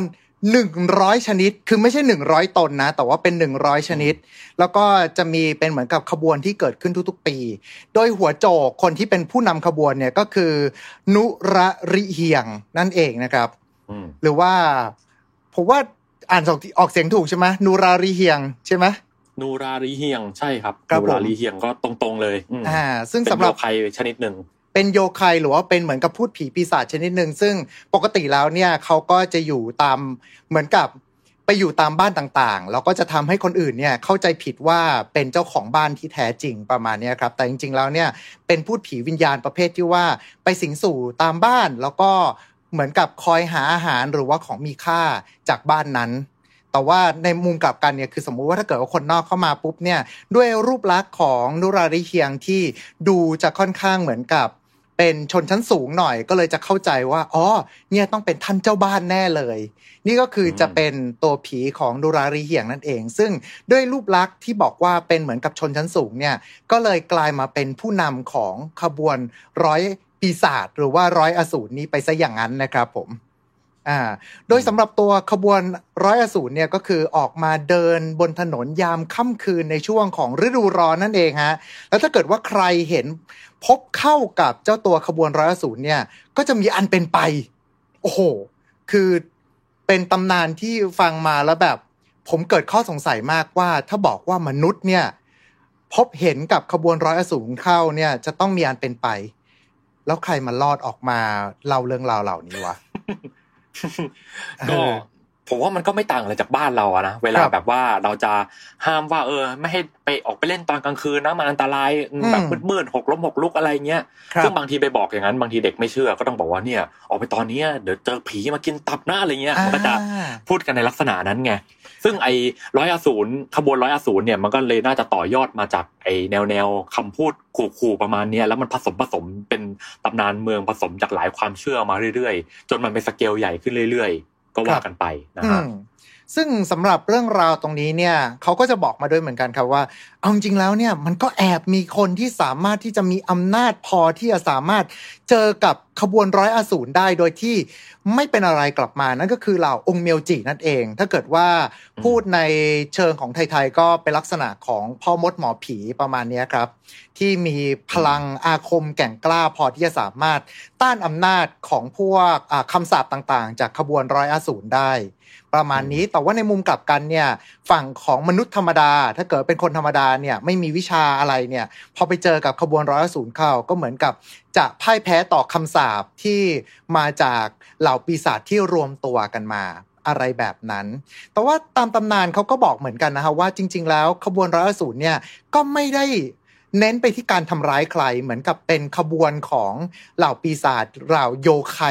ของญี่ปุ่นมากกว่า แต่ก็ไม่ได้มีจุดประสงค์เฉพาะเจาะจงว่าออกมาแล้วจะไปทำอะไร แค่เหมือนกับว่าเป็นลักษณะของการเดินพาเหรดมากกว่านะครับแล้วก็มีอีกตำนานหนึ่งบอกด้วยเหมือนกันฮะว่า ในสมัยก่อนเนี่ยมีคนที่สนใจเกี่ยวข้องกับปีศาจพื้นบ้านของประเทศญี่ปุ่น ก็คือพวกเหล่าโยคายนั่นเอง แล้วก็เลยมีการออกเดินทางนะฮะเพื่อที่จะตามหาเรื่องราวของปีศาจเหล่านี้เออกมาเป็นจดบันทึกแล้วก็รวบรวมเอาไว้ จนกระทั่งพอเขาครบ ปีศาจ100 ชนิด ก็เลยทำเป็นบันทึกเรื่องราวออกมา แล้วมันก็เลยกลายมาเป็นเหมือนกับขบวนร้อยอสูรตรงนี้ รวมไปถึงก็ยังมีบันทึกจากสมัยเอโดะด้วยเช่นเดียวกันว่า ขบวนร้อยอสูรเนี่ยมีอยู่จริงนะ มันมีเรื่องเล่ามาว่าเคยเห็นพบตามที่ต่างๆ ในค่ำคืนในรูปแบบต่างๆ ด้วยเช่นเดียวกัน ไม่ว่าจะเป็นทั้งเดินอยู่บนถนนหรือว่าลอยอยู่บนฟ้าเป็นแนวยาวไอ้อย่างนี้ก็มีด้วยนะครับ โดยสำหรับอืมขบวนร้อยอสูรเองเนี่ย จริง ๆ แล้วก็มีตำราเขียนเอาไว้ด้วยเช่นเดียวกันนะฮะว่า ไม่ได้โผล่มาเฉพาะค่ำคืนฤดูร้อนเท่านั้น ตามตำราโบราณนะฮะชูไกโชนะครับผมก็คือระบุว่าเนี่ยมันก็จะมีวันที่หลากหลายด้วยนะ ไม่ว่าจะเป็นทั้งวันปีใหม่ หรือว่าวันชวดณเดือนกุมภาพันธ์ วันมะเมียมีนาคมแล้วก็เดือนเมษายน วันมะเสงเดือนพฤษภาคม แล้วก็เดือนมิถุนายน วันจอเดือนกรกฎาคม แล้วก็เดือนสิงหาคม วันมะแม่เดือนกันยายนแล้วก็เดือนตุลาคม แล้วสุดท้ายครับนั่นก็คือวันมะโรง เดือนพฤศจิกายน และเดือนธันวาคมนั่นเองครับ ซึ่งเอาจริงๆแล้วก็แอบรู้สึกว่าก็ก็ออกมาเยอะกว่าที่คิดนะ คือมีตลอดทั้งปีไม่ได้มาเฉพาะฤดูร้อนอย่างเดียวนะฮะ ดังนั้นเนี่ยใช่เขาก็บอกเหมือนกันว่าถ้าคุณเจอกับขบวนร้อยอสูรเนี่ย ให้รีบวิ่งออกมาให้ไวที่สุด อย่าเข้าไปใกล้ ไม่เช่นนั้นแล้ว คุณจะเจอคำสาปที่จะทำให้คุณเนี่ย ได้พบกับความตายอย่างแน่นอนนะครับผม โดยสำหรับผีเด่นๆ ที่อยู่ในขบวนร้อยอสูรเนี่ย จริง ๆ แล้วก็เท่าที่ผมจำได้ก็คือจะเป็นเหมือนกับพวกอ่าโยคายเด่นๆ ที่อยู่ในตำราพื้นบ้านของญี่ปุ่นใช่ไหมฮะ ไม่ว่าจะเป็นทั้งอะครับอย่างนุราริเฮียงนี่ก็คือจะเป็นตัวนำขบวนเราจะเป็นแบบอ่าเจ้าหญิงหิมะ ผีหัวขาด เทงงู ปีศาจจิ้งจอกอะไรประมาณเนี้ย ที่คอยยาวและอะไรอื่นๆอีกเพียบเลใช่ยคือแบบอืมทุกเรื่องที่คุณสามารถเอ่อเจอได้ในเอ่อไอคินทาโร่อะเออนั่นแหละ นั่นแหละ คือใช่ไหมตรงใช่นั้นไหมคือคือผม เออคือถ้าเอ่ยคินทาโร่มาเนี่ย เราก็ครับไม่แน่ใจเหมือนกันว่าเพื่อนๆที่กำลังฟังอยู่เนี่ยเป็นเป็น gen นั้นหรือเปล่านะฮะครับคือคินทาโร่คินคินทาโร่คิทาโร่ไอคิทาโร่เนี่ยเกเกเกโนคิทาโร่เนี่ยมันเป็นเอ่อการ์ตูนที่แบบเก่าแก่มาก แล้วก็เน้นที่ storyคือตัวกลุ่มตัวเอกเนี่ยเป็นพวกโยไคหมดเลย คือในตอนที่เราเป็นวัยเด็กนะเราแทบจะได้เรียนรู้เรื่องของโยไคญี่ปุ่นนะจากการ์ตูนเรื่องนี้มาก่อนอืมครับนะฮะแต่ว่าในปัจจุบันนี้จริงๆมันก็มีฉบับรีเมค มาทำมาใหม่อยู่เรื่อยๆนะแล้วก็มีการปรับเปลี่ยนดีไซน์ตัวละคร ปรับจุดอืมขายใหม่อะไรเงี้ยซึ่งก็ก็ตั้งใจทำเพื่อขายคนรุ่นใหม่ด้วย แล้วก็ครับถือว่าได้รับความนิยมอยู่ ยังยังยังได้รับความนิยมอยู่นะเก๋อืมอืมอืมๆโนกิตาโร่เนี่ย อืมซึ่งได้รับความนิยมในหมู่เด็กไปคุณหรือว่าจะเป็นเฉพาะพวกเด็กโขงอย่างพวกเราเฮ้ยขายเขาขายได้ทั้งคู่เว้ยคืออย่างนี้โอ้อันนี้รวมๆก่อนเลยคือการ์ตูนการ์ตูน การ์ตูนเด็กเดี๋ยวนี้เนี่ย มันจะครับมีเอ่อกิมมิคบางอย่างที่ผู้ใหญ่เองก็สนุกด้วย อืมอืมอาจจะมุมหนึ่งคืออาจจะเรื่องของดีไซน์ตัวละครด้วยในด้านหนึ่งแล้วก็ครับอย่างที่หลาย ๆ ครั้งน่าจะได้เห็นอ่าผ่านทางรายการแล้วว่าเออญี่ปุ่นเนี่ยเขามีการเน้นเรื่องของตลาดนักพากย์อยู่เยอะอืมอืมซึ่งนักพากย์ต่าง ๆ เนี่ยไม่ว่าทั้งชายทั้งหญิงอะเขาก็ต้องเป็นนักเอ่อ มีบทบาทในแง่ของความเป็นดารา มีศิลปินด้วยระดับหนึ่งครับ ดังนั้นเนี่ยต่อให้เป็นการ์ตูนสำหรับเด็กก็จริงอะแต่ถ้าหากว่าเอ้ยนักพากย์ที่มีชื่อเสียงคนนี้เนี่ยเอ่อมีแฟนๆติดตามเป็นผู้ใหญ่รุ่นยี่สิบสามสิบอะไรขึ้นคไปรับแล้วเนี่ยเขาก็จะมาสนใจดูติดตามผลงานนี้ด้วย เพราะก็คือติดตามในฐานะแฟนไงอือืม I see นะฮะประมาณนั้นครับประาณนั้นผม แต่ว่าพอพูดมาอย่างนี้แล้วเนี่ย ต่อให้บอกว่าเรื่องเล่าของขบวนร้อยอสูรเนี่ย เป็นเรื่องเล่าที่เรียกได้ว่าเก่าแก่มาก ๆ เรื่องหนึ่งของญี่ปุ่นเลยก็ว่าได้ แต่ว่าในมุมกลับกันเนี่ยทางญี่ปุ่นเองเนี่ยเขาก็หยิบฝั่งเนี้ยมาเป็นซอฟต์พาวเวอร์แล้วก็ใส่มาในรูปแบบของ pop culture ต่างๆ มากมาย ไม่ว่าจะเป็นทั้งอะอย่างตะกี้นี้ที่เราพูดกันถึงเรื่องของเกเกเกคิทาโร่ไปแล้วใช่ไหมครับ อันนั้นก็คือครับจะพูดถึงเรื่องของอ่าพวกพูดพูดแบบพูดผีโยไคทั้งหมดอืมตะกี้แอบลิ้นพันกันนิดหนึ่งนะฮะ รวมไปถึงจริง ๆ แล้วก็ยังมีถูกดัดแปลงมาใช้ในสื่อต่างมากมายด้วยอย่างช่วงประมาณ ผมไม่แน่ใจประมาณในรอบ 10 ปีที่ผ่านมาเราก็จะเจอกันอีกเรื่องหนึ่งนั่นก็คือ เรื่องนูระหลานจอมพูด ซึ่งเรื่องนี้เองเนี่ยผมเชื่อว่าน่าจะเป็นเรื่องที่ทำให้หลาย ๆ คนเนี่ยหันมาสนใจส่วนของตัวขบวนร้อยอสูรกันมากขึ้นด้วยเช่นเดียวกันนะครับ ครับ แล้วเรื่องนั้นเนี่ยน่าจะเป็นเรื่องแรก ๆ ด้วยบางที่แบบ เอานูราลิเฮียงมาทำให้ดูหล่ออะอืมคืออย่างที่เมื่อกี้คุณเอิญบอกคือนูราลิเฮียงเนี่ยเขาจะเป็นพูดที่แบบดูเป็นลุงแก่ๆแล้วก็ใช่สไตล์เหมือนคนชั้นสูง แล้วก็จุดเด่นของเขาก็คือตัวส่วนผส่วนหัวเขาอาจจะเป็นศีรษะที่ยืดยาวออกไป คือเหมือนสื่อว่านูราลิเฮียงเนี่ยเป็นแบบอาวุโสมีความรู้มากครับอะไรแบบนั้นอืมเออแต่อย่างไอ้เรื่องนูระหลานจอมพูดเนี่ยก็จะเห็นตัวเอกไอ้นูระเนี่ยผมไอ้หัวยาวหัวยาวๆของเขามันจะกลายแบบออกแบบมาเป็นผมยาวๆแบบนั้นแทนซึ่งแบบ เออกลายเป็นดูเท่ไปซะเลยอะไรแบบนั้นไงครับผมอืม อืม ใช่ แล้วก็ในมุมของญี่ปุ่นเองเนี่ย ก็มีการหยิบโยไคมาใช้หลากหลายมากอย่างอืมอย่างเกม Monster Hunter ภาคล่าสุดภาค Rise เองเนี่ย เขาใช้ว่าเป็นขบวนร้อย wyvern เว้ยแต่ว่าถ้าเกิดว่าอ๋อแกะจากภาษาญี่ปุ่นมา คือถ้าเกิดภาษาอังกฤษก็จะใช้คำว่าเป็น rampage แต่ว่าภาษาญี่ปุ่นเนี่ยเหมือน จะเป็นขบวนร้อยอสูรแต่เปลี่ยนจากคำว่าอสูรเป็นคำว่า wyvern แทนประมาณเนี้ยครับโอ้เอออันเนี้ยคือคือจากเราก็พยายามที่จะเอาพวกมอนสเตอร์ในเกม Monster Hunter ในซีรีส์ทั้งหมดเนี่ยพยายามหาว่าไอ้ตัวเนี้ยมันเหมาะที่จะกลายมาเป็นโยไคหรือว่ากลายมาเป็นผีตัวไหน แล้วก็สุดท้ายก็คือยัดมาอยู่ในเกม ภาคนี้ก็เลยกลายมาเป็นเหมือนกับขบวนร้อยมังกรที่เราต้องจัดการต่อสู้กันนะฮะอืมอันนั้นก็คือจะเป็นเป็นเรื่องมุมหนึ่งแล้ว แล้วก็อย่างฝั่งของทางคุณบอลก่อนหน้านี้เรามีการพูดคุยกัน คุณบอลก็เหมือนจะยกขึ้นมาอีกเรื่องหนึ่งก็คือโยไควอชด้วย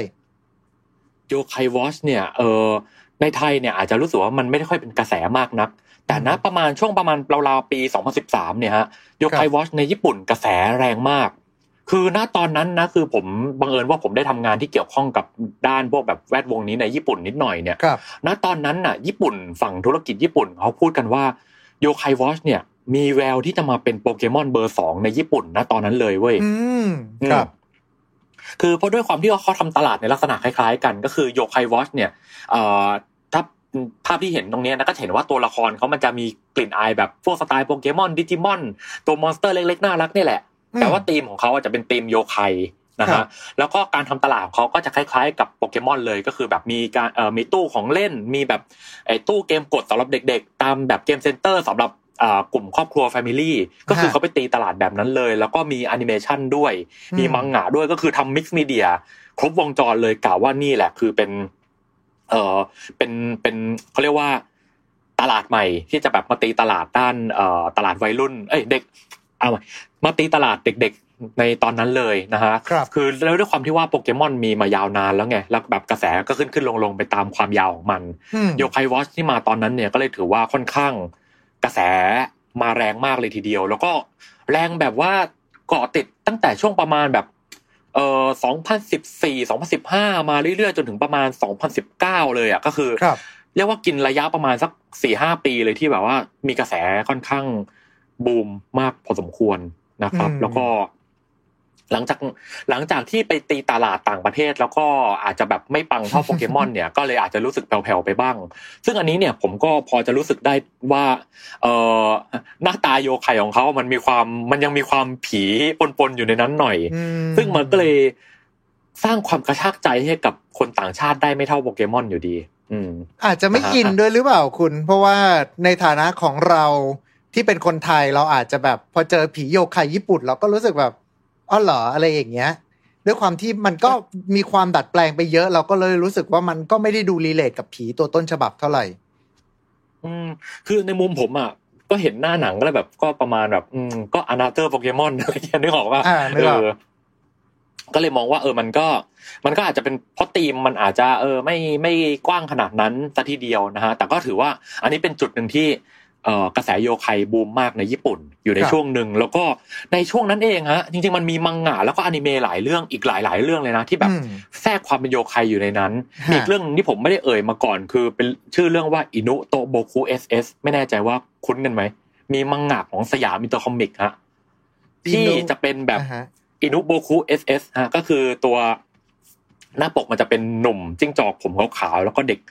เด็กสาวผมดำตัวเล็กอืมๆ ชื่อริริจิโยะอะไรประมาณนี้แหละ ซึ่งก็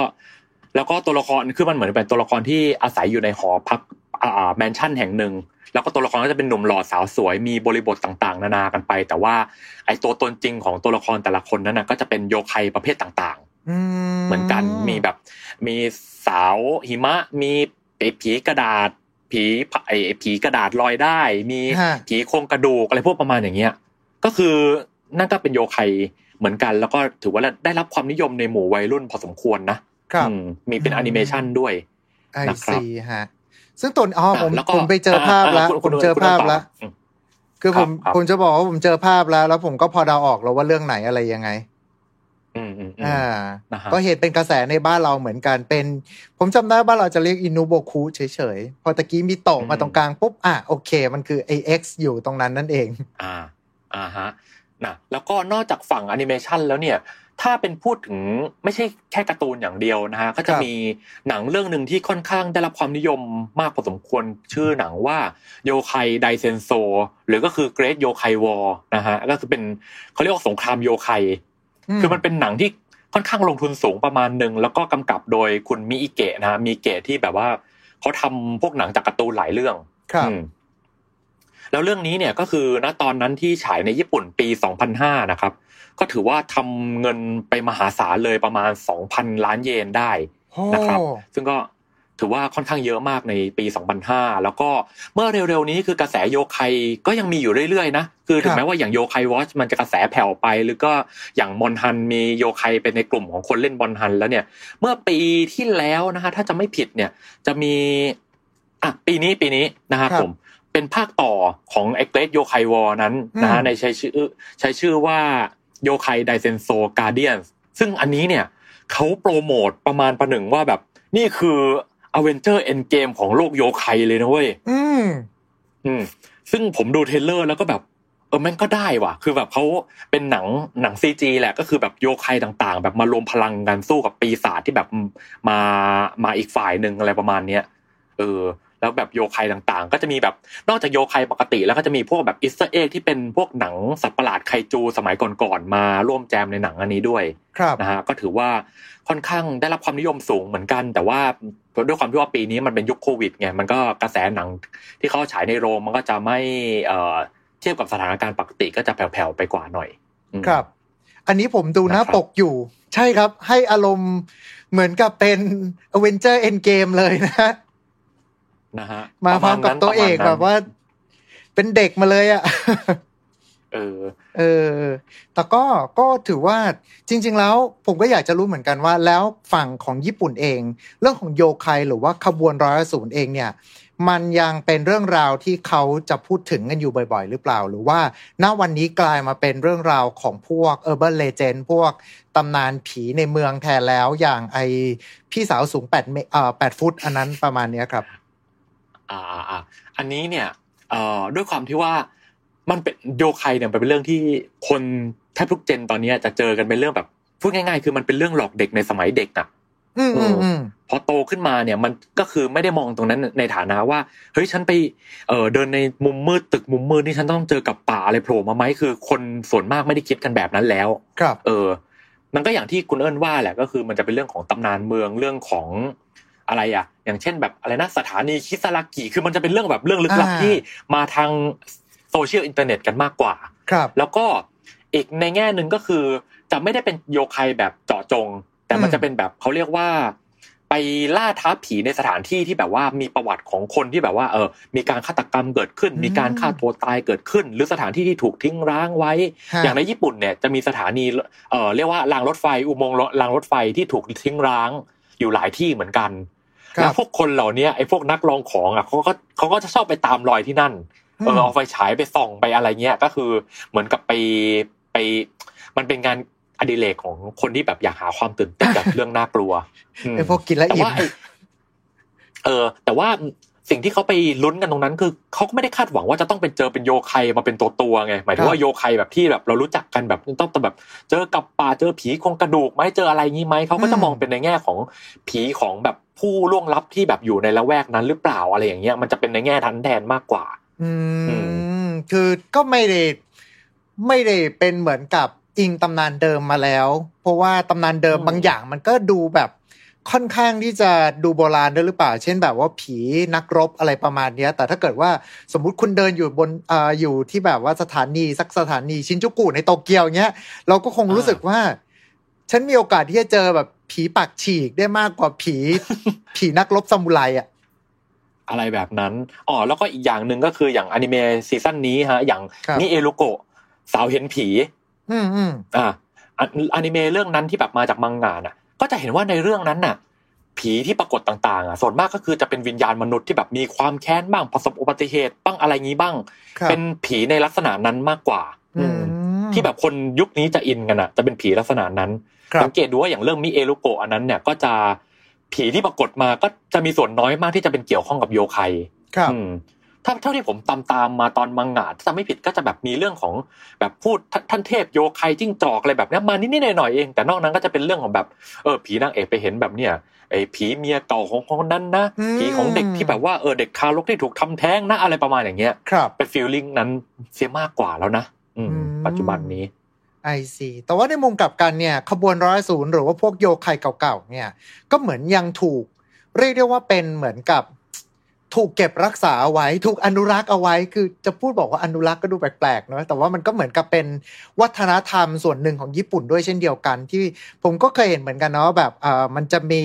จากไปเซิร์ชข้อมูลมาเนี่ย ก็คือเหมือนกับว่าจะมีเป็นเทศกาลเลยเว้ยคุณคือ โยไคคอสตูมพาเรดจัดขึ้นที่เกียวโต ตามข้อมูลมาบอกว่าจะจัดขึ้นทุกวันเสาร์ที่3ของเดือนสิงหาคมอ่าช่วงอ่าเวลาที่ที่ที่บอกว่าหน้าร้อนหน้าร้อนที่แบบว่าโยไคจะต้องออกมามาตั้งขบวนกันอ่าเขาก็เอาแบบนั้นว่างั้นครับผมก็จะเป็นเหมือนกับพูดกันตามตรงคือก็จะเป็น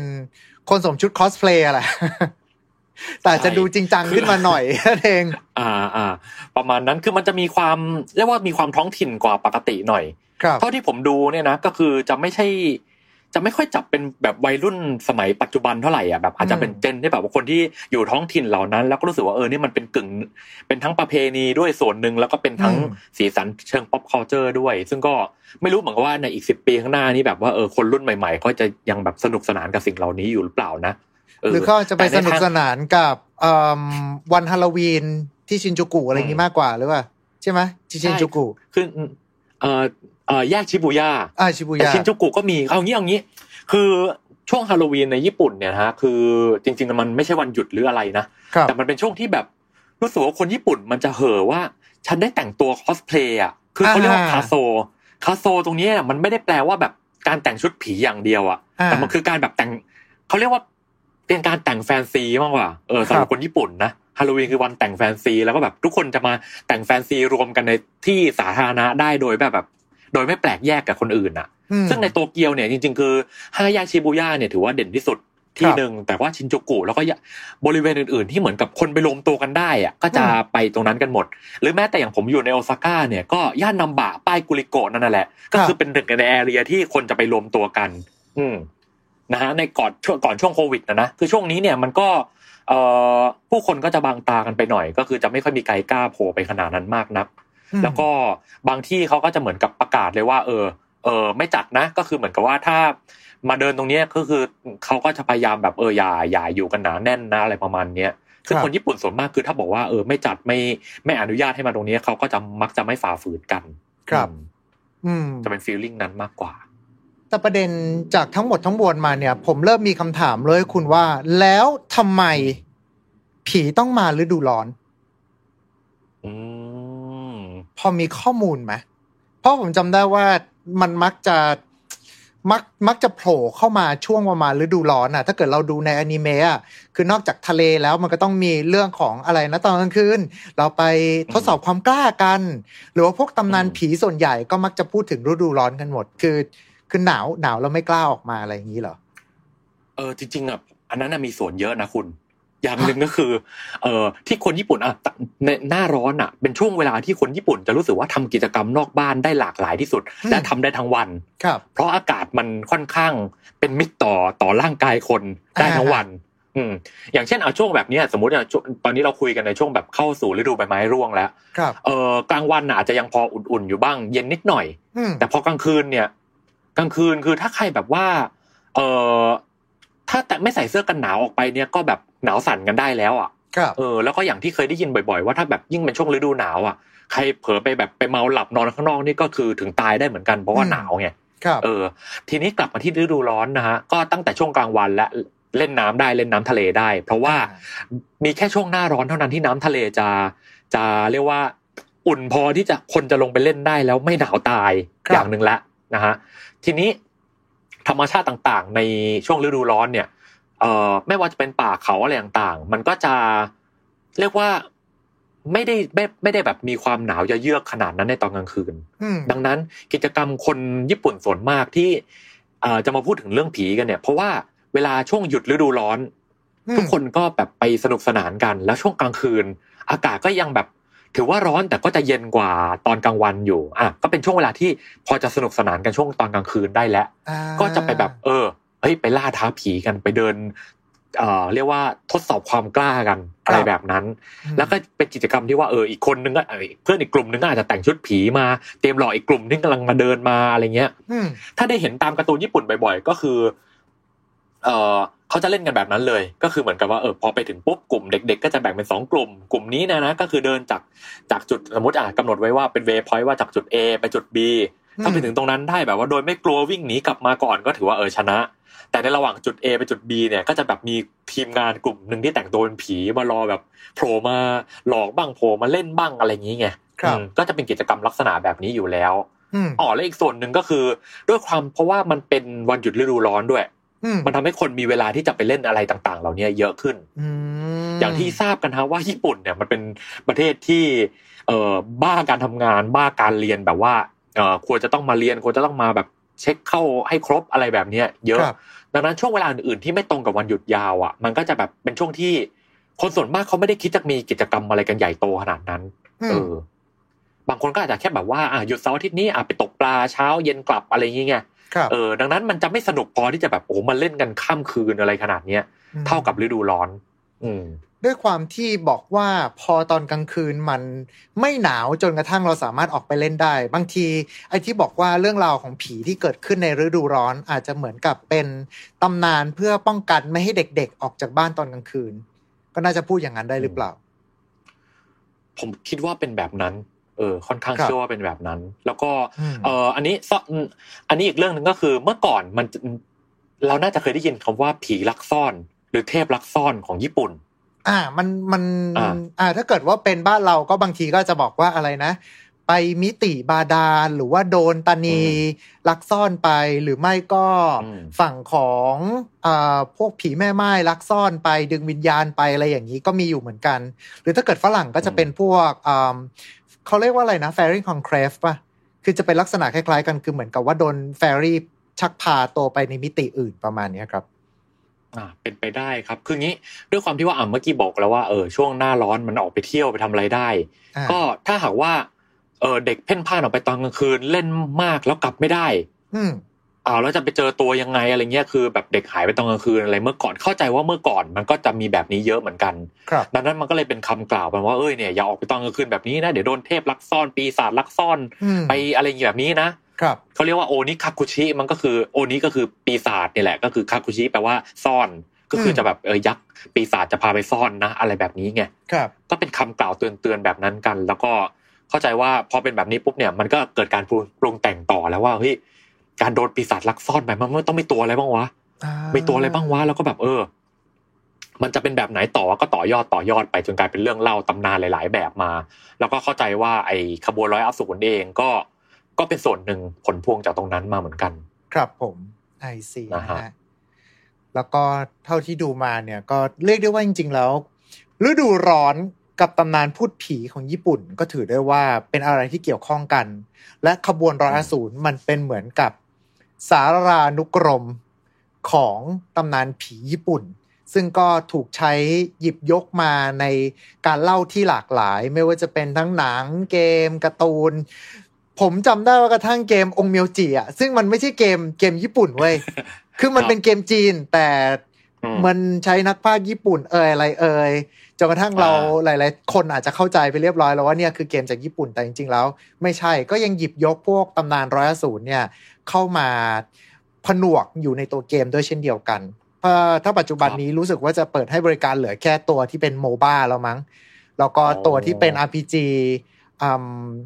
เขาปิดให้บริการไปแล้ว ถ้าเกิดจะเล่นเหมือนว่าจะต้องไปเล่นผ่านบน Steam อะไรเงี้ย เป็นเซิร์ฟเวอร์อินเตอร์อีกทีหนึ่งประมาณนี้แหละครับ ครับ อืมอืมอ๋อ แล้วอีกอย่างหนึ่งก็คือครับสำหรับ ที่เมื่อกี้บอกว่าไอ้ขบวนร้อยอสูรมันค่อนข้างบูมในยุคเอโดะเนี่ยอืมคือสำหรับคนไทยเราอะเราอาจจะคุ้นกันว่าเออเนี่ยจิตรกรสมัยก่อนนะชื่นครับชอบการวาด monster จากสัตว์ป่าสัตว์หิมพานต์ถูกไหมอืมทุกคนก็จะออกแบบ monster กันอย่างสนุกสนาน ซึ่งอ่าไอจิตรกรในยุคเอโดะอะเขาก็จะมองว่าการออกแบบโยไคเอามาวาดลงในผลงานมันคือการออกแบบ monster ในมุมมองของเขาเว้ยอืมเออ ถ้า search คำว่าโยไคแล้วก็ตามด้วยอุคิโยเอะแล้วก็แบบหรือโยไคเอโดะเนี่ยคือจะเจอภาพเขียนของนักจิตรกรยุคเอโดะมากมายแบบจินตนาการโยไคในมุมของตัวเองค่อนข้างเยอะมากครับอย่างเช่นแบบจิตรกรโฮกุไซที่เขาวาดคลื่นยักษ์ไอ้คลื่นภาพคลื่นที่แบบโด่งดังอันนั้นน่ะครับเขาก็วาดโยไคไว้เยอะเหมือนกันแบบโยไคผีคอยาวบ้าง กัปปะในดีไซน์ของเขาเองบ้าง คือกับอืมคือกัปปะของของโฮกุไซเองก็จะเป็นกัปปะที่หน้าตาไม่เหมือนกัปปะคนอื่น แล้วเขาก็จะแบบมี monster อื่นๆที่เขาแบบออกแบบออกมาว่าเออเนี่ยเฮ้ยไอเดียของฉันเป็นแบบนี้นะแล้วก็เอามาแลกเปลี่ยนคนอื่นครับๆคือในสังคมของฝั่งนักวาดแล้วก็จิตรกรยุคเอโดะเองเนี่ยก็เข้าใจว่าโยไคมันเป็นศิลปะในเชิงลักษณะงั้นเหมือนกันคือเป็นเรื่องของเอาไอเดียมาประชันกันด้วยคล้ายๆกับที่ยุคนี้ก็อาจจะมีตามบอร์ดฝั่งของตัว ไม่ใช่บอร์ดสิ ต้องเรียกว่าตามกลุ่มนักวาดบางทีก็จะมีคนอืมวาดอ่าอ่าอาจจะเป็นลักษณะของพวกภาพสยองขวัญมา แล้วก็เอามาแชร์กันเยอะอารมณ์ประมาณนี้ อ่า คือเขาเหมือนกับตั้งธีมขึ้นมาว่าเป็นธีมอ่านี้ฮิตกันมากไหมอย่างแบบยุคนึงก็แบบอะไรนะขุนศึกษามาแบบอันนึงอ่าแล้วก็ เมื่อเมื่อเมื่อไม่นานมานี้ก็จะแบบมีธีมที่อะไรนะอ่าตัวละครคนเอาตัวละครสัตว์มาออกแบบให้เป็นคน ผมจำอ่าครับชื่อเรียกไม่ได้นะอ่านั่นก็เป็นความจำชื่อฮิตไม่ได้เหมือนกับเหมือนกันว่าเป็นเทรนด์หนึ่งที่มันอืเป็นสัตว์น้ำใช่ไหม อ่าใช่ใช่สัตว์น้ำอะไรประมาณนั้นเนี่ยมคือจะเห็นว่าเมื่อก่อนนักวาดเมื่อก่อนเขาก็มีเทรนด์ในแบบของเขาแล้วครับมาจนถึงปัจจุบันเนี่ยก็คือไม่ได้ต่างกันเว้ยอืมดังนั้นน่ะ คุณอันนี้พูดแทนฝั่งนักวาดนะคุณอย่าไปคิดว่านักวาดสมัยก่อนจะแบบพิสดารอะไรมากมายเขาก็มี c u เจอร์แบบเราเนี่ยแหละ แต่แค่เขาไม่มีอินเทอร์เน็ตเท่านั้นเองครับเออ ดังนั้นแค่แบบการแลกเปลี่ยนการสร้างผลงานเขาไม่มีอินเทอร์เน็ตไม่มีการวาดภาพดิจิตอลบนคอมอะไรเงี้ยเขาก็ต้องวาดด้วยพู่กันบนกระดาษอืมดังนั้นนะการนำเสนอผลงานเขามันอาจจะยากขึ้นมันอาจจะใช้เวลามากกว่า มันเลยอาจจะมี range ของเทรนด์ต่าง ๆ ที่ค่อนข้างยาวกว่าของของในปัจจุบันนี้อะไรอย่างเงี้ยหรือเป็นไปได้ไหมดังนั้นว่าจริง ๆ แล้วเนี่ยขบวนร้อยอสูรอสูรร้อยชนิดที่ว่าเนี่ย บางส่วนอาจจะเป็นจินตนาการที่ถูกสร้างเสริมเติมแต่งมาโดยศิลปิน โดยที่อาจจะไม่ได้มีตำนานก่อนหน้านั้นด้วยซ้ผมเชื่อว่าจริงๆอะกึ่งหนึ่งน่าจะเป็นอย่างนั้น เออ แบบอารมณ์แบบว่าเขียนเขียนเข้ามาปุ๊บแล้วก็ใส่สตอรี่ไป แล้วหนังสือเล่มนั้นที่แบบเขียนไว้เสือกดังขึ้นมาเงี้ยอ่าก็เอาคนก็เอาไปพูดต่อๆกันต่อๆกันจนแบบ เชื่อว่าเป็นจริงอะไรแบบนี้อ่าไปแล้ว คือฝั่งผมเองเนี่ยผมเคยเล่าประวัติศาสตร์ต่าง ๆ ของญี่ปุ่น โดยเฉพาะประวัติศาสตร์ซามูไรเนี่ย ก็มีหลายอย่างที่แบบเป็น เป็นเรื่องราวที่เขามาแต่งใหม่ในยุคเอโดะแต่กลายเป็นว่า ทุกเกมในในปัจจุบันนี้ที่แบบสมมติเกมเซนโกคุอะไรต่างๆเนี่ยครับก็เอา scene นั้นอะ scene ที่คนที่ยุคเอโดะแต่งขึ้นมาเอามาใส่เป็น scene จริงในเกมอะไรเงี้ยก็เยอะอะเออ แล้วคนทั่วโลกก็เข้าใจกันไปว่าอ๋อเนี่ยไอไอซามูไรคนนี้ มันมีวีรกรรมแบบนี้เว้ยอะไรเงี้ยทั้งที่จอ่าริงๆในประวัติศาสตร์ไม่ใช่เป็นแบบนั้นไงครับ อืมอืมประมาณนั้น หรือแม้กระทั่งที่นั่นแหละบอกว่ามูซาชิเองจริง ๆ แล้วก็อาจจะไม่ได้สู้กับโคจิโร่อ่าอะไรแบบนั้น เออค รับหรืออย่างที่แบบที่ผมเมื่อกี้ผมยกตัวอย่างอย่างยูคิมูระที่เขาบอกว่าเนี่ยจริง ๆอะขี่ม้าเกือบไปเอาหอกแทงเอียสือได้แล้วนะอะไรเงี้ยอืมแล้วก็นั่นก็แต่งเติมเพิ่มเข้ามาว่า เออ คือเกือบทำได้ แต่ก็จริง ๆสถานการณ์จริงก็ก็คือลบแบบลบจนตัวตาย แต่ว่าเออเขาก็มาปั้นแต่งต่อให้รู้สึกว่า มันมี dramatic ที่รู้สึกว่า เออชาวชาวนักดูงิ้วญี่ปุ่นดูแล้วซาบซึ้งดูแล้วขนลุกอะไรอย่างเงี้ยครับมันก็มีการแต่งเติมแบบนั้นไป ซึ่ง ถ้าด้านประวัติศาสตร์ซามูไรต่างๆ มันยังมีแบบนั้นเลย ฝั่งอืมโยไคมันจะไม่มีได้ยังไง มันก็ต้องมีอืมหรือไม่ก็ถ้าเกิดว่าใกล้เคียงกับบ้านเราสุดก็คือตำนานยายสปีดอะไรอย่างนี้หรือเปล่า ที่บอกว่า มีคนโทรไปเล่าในรายการผี แล้วก็หยิบยกยายสปีดจากเรื่องไอ้นูเบะมืออสูรล่าเออปีศาจอะ แล้วสุดท้ายกลายมาเป็นตำนานเมืองเฉยเลย ว่ามันมียาย speed จริงๆอะนั่นแหละ นั่นแหละ ก็เนี่ยนี่ขนาดในยุคที่แบบมีมีโทรศัพท์มีอินเทอร์เน็ต แล้วมันยังเป็นขนาดนี้ได้อะครับแล้วในยุคที่แบบยุคเอโดะที่โทรศัพท์ก็ไม่มีสื่อสารกันก็แบบไม่ได้กว้างขวางขนาดนั้นอะไรเงี้ยโหมันจะไปขนาดโอ้ยใจความต่างๆ มันจะไปขนาดไหนก็ คือผมรู้สึกว่าไอจินตนาการของโยไคต่างๆนะบางทีมันอาจจะเกิดจากแบบเอ่อความหลอนของบางอย่าง ไอในสายตาเราไงบางที่สมมติ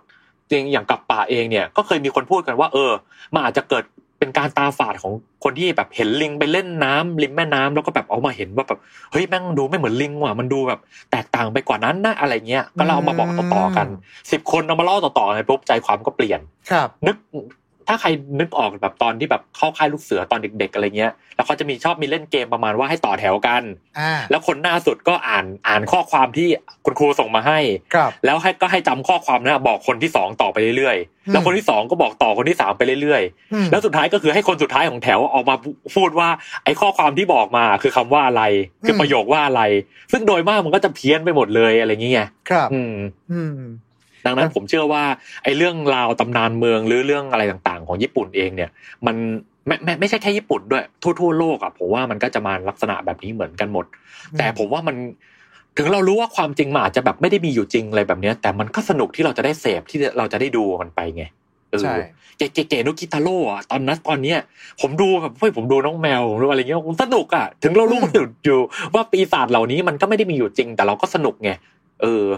ดังนั้นบางทีเราก็ไม่จำเป็นต้องแบบ เราอาจจะไม่จำเป็นต้องอินว่าเฮ้ย เรื่องผีเหล่านี้มันจะมีจริงก็ได้มันอาจจะเป็นจินตนาการมา แต่ว่าถ้าจินตนาการนะมันทำให้เรารู้สึกว่า เออ มีจินตนาการ เรารู้สึกว่ามันมันสร้างความบันเทิงให้กับเราได้เนี่ย ผมว่ามันก็เอ่อ wordful อะก็ใช้ได้แล้วกัน อืมนะครับนี่นี่คือคำพูดจากคนที่ใช้รูปมาสคอตตัวเอง เป็นทานุกิจำแรงกายนะถูกต้องครับเอ่อ ก็น่าจะประมาณนี้ล้วกันนะครับผมแต่ว่าอย่างไรก็ตามเนี่ย เรื่องราวต่างๆ มันก็เหมือนกับเป็นเรื่องราวที่จากเรื่องสยองขวัญกลายมาเป็นเรื่องราวทางวัฒนธรรม แล้วก็เมื่อเรื่องราวทางวัฒนธรรมนั้นน่ะได้มีการบอกต่อกันไปเรื่อยๆ แล้วก็มีการดัดแปลงผ่านยุคผ่านสมัยเพื่อให้เข้า แล้วก็สอดคล้องกับสังคมในยุคนั้นๆเนี่ยมันก็จะทำให้ตำนานเหล่านั้น ไม่มีวันตายนั่นเองนะครับผมยังไงก็ตามวันนี้ก็ต้องขอขอบคุณนะครับแอดบอลบอลจากเจปังเจแปนมากครับ ที่ได้มาร่วมพูดคุยกันขอบพระคุณมากเลยนะครับขอบคุณมากครับครับผมรวมไปถึงขอขอบคุณท่านผู้ฟังผู้น่ารักของเราทุกๆท่านด้วยเช่นเดียวกันนะครับ ก่อนจะจากกันในวันนี้ก็อาจจะรบกวนนะฮะ ช่วยกันกดไลค์กด Subscribe กดแชร์ กด Follow ตามช่องทางที่ทุกท่านเนี่ยกำลังรับชมหรือว่ารับฟังกันอยู่นะครับ และยังไงก็ตามเอาไว้เจอกันใหม่โอกาสหน้าวันนี้ขอบคุณแล้วก็สวัสดีครับ สวัสดีครับ Time to play เล่นให้เป็นเรื่อง Presented by สีจัน Skin Moisture Burst Series ตุ่นน้ำลึกล็อกผิวชำนาน72ชั่วโมง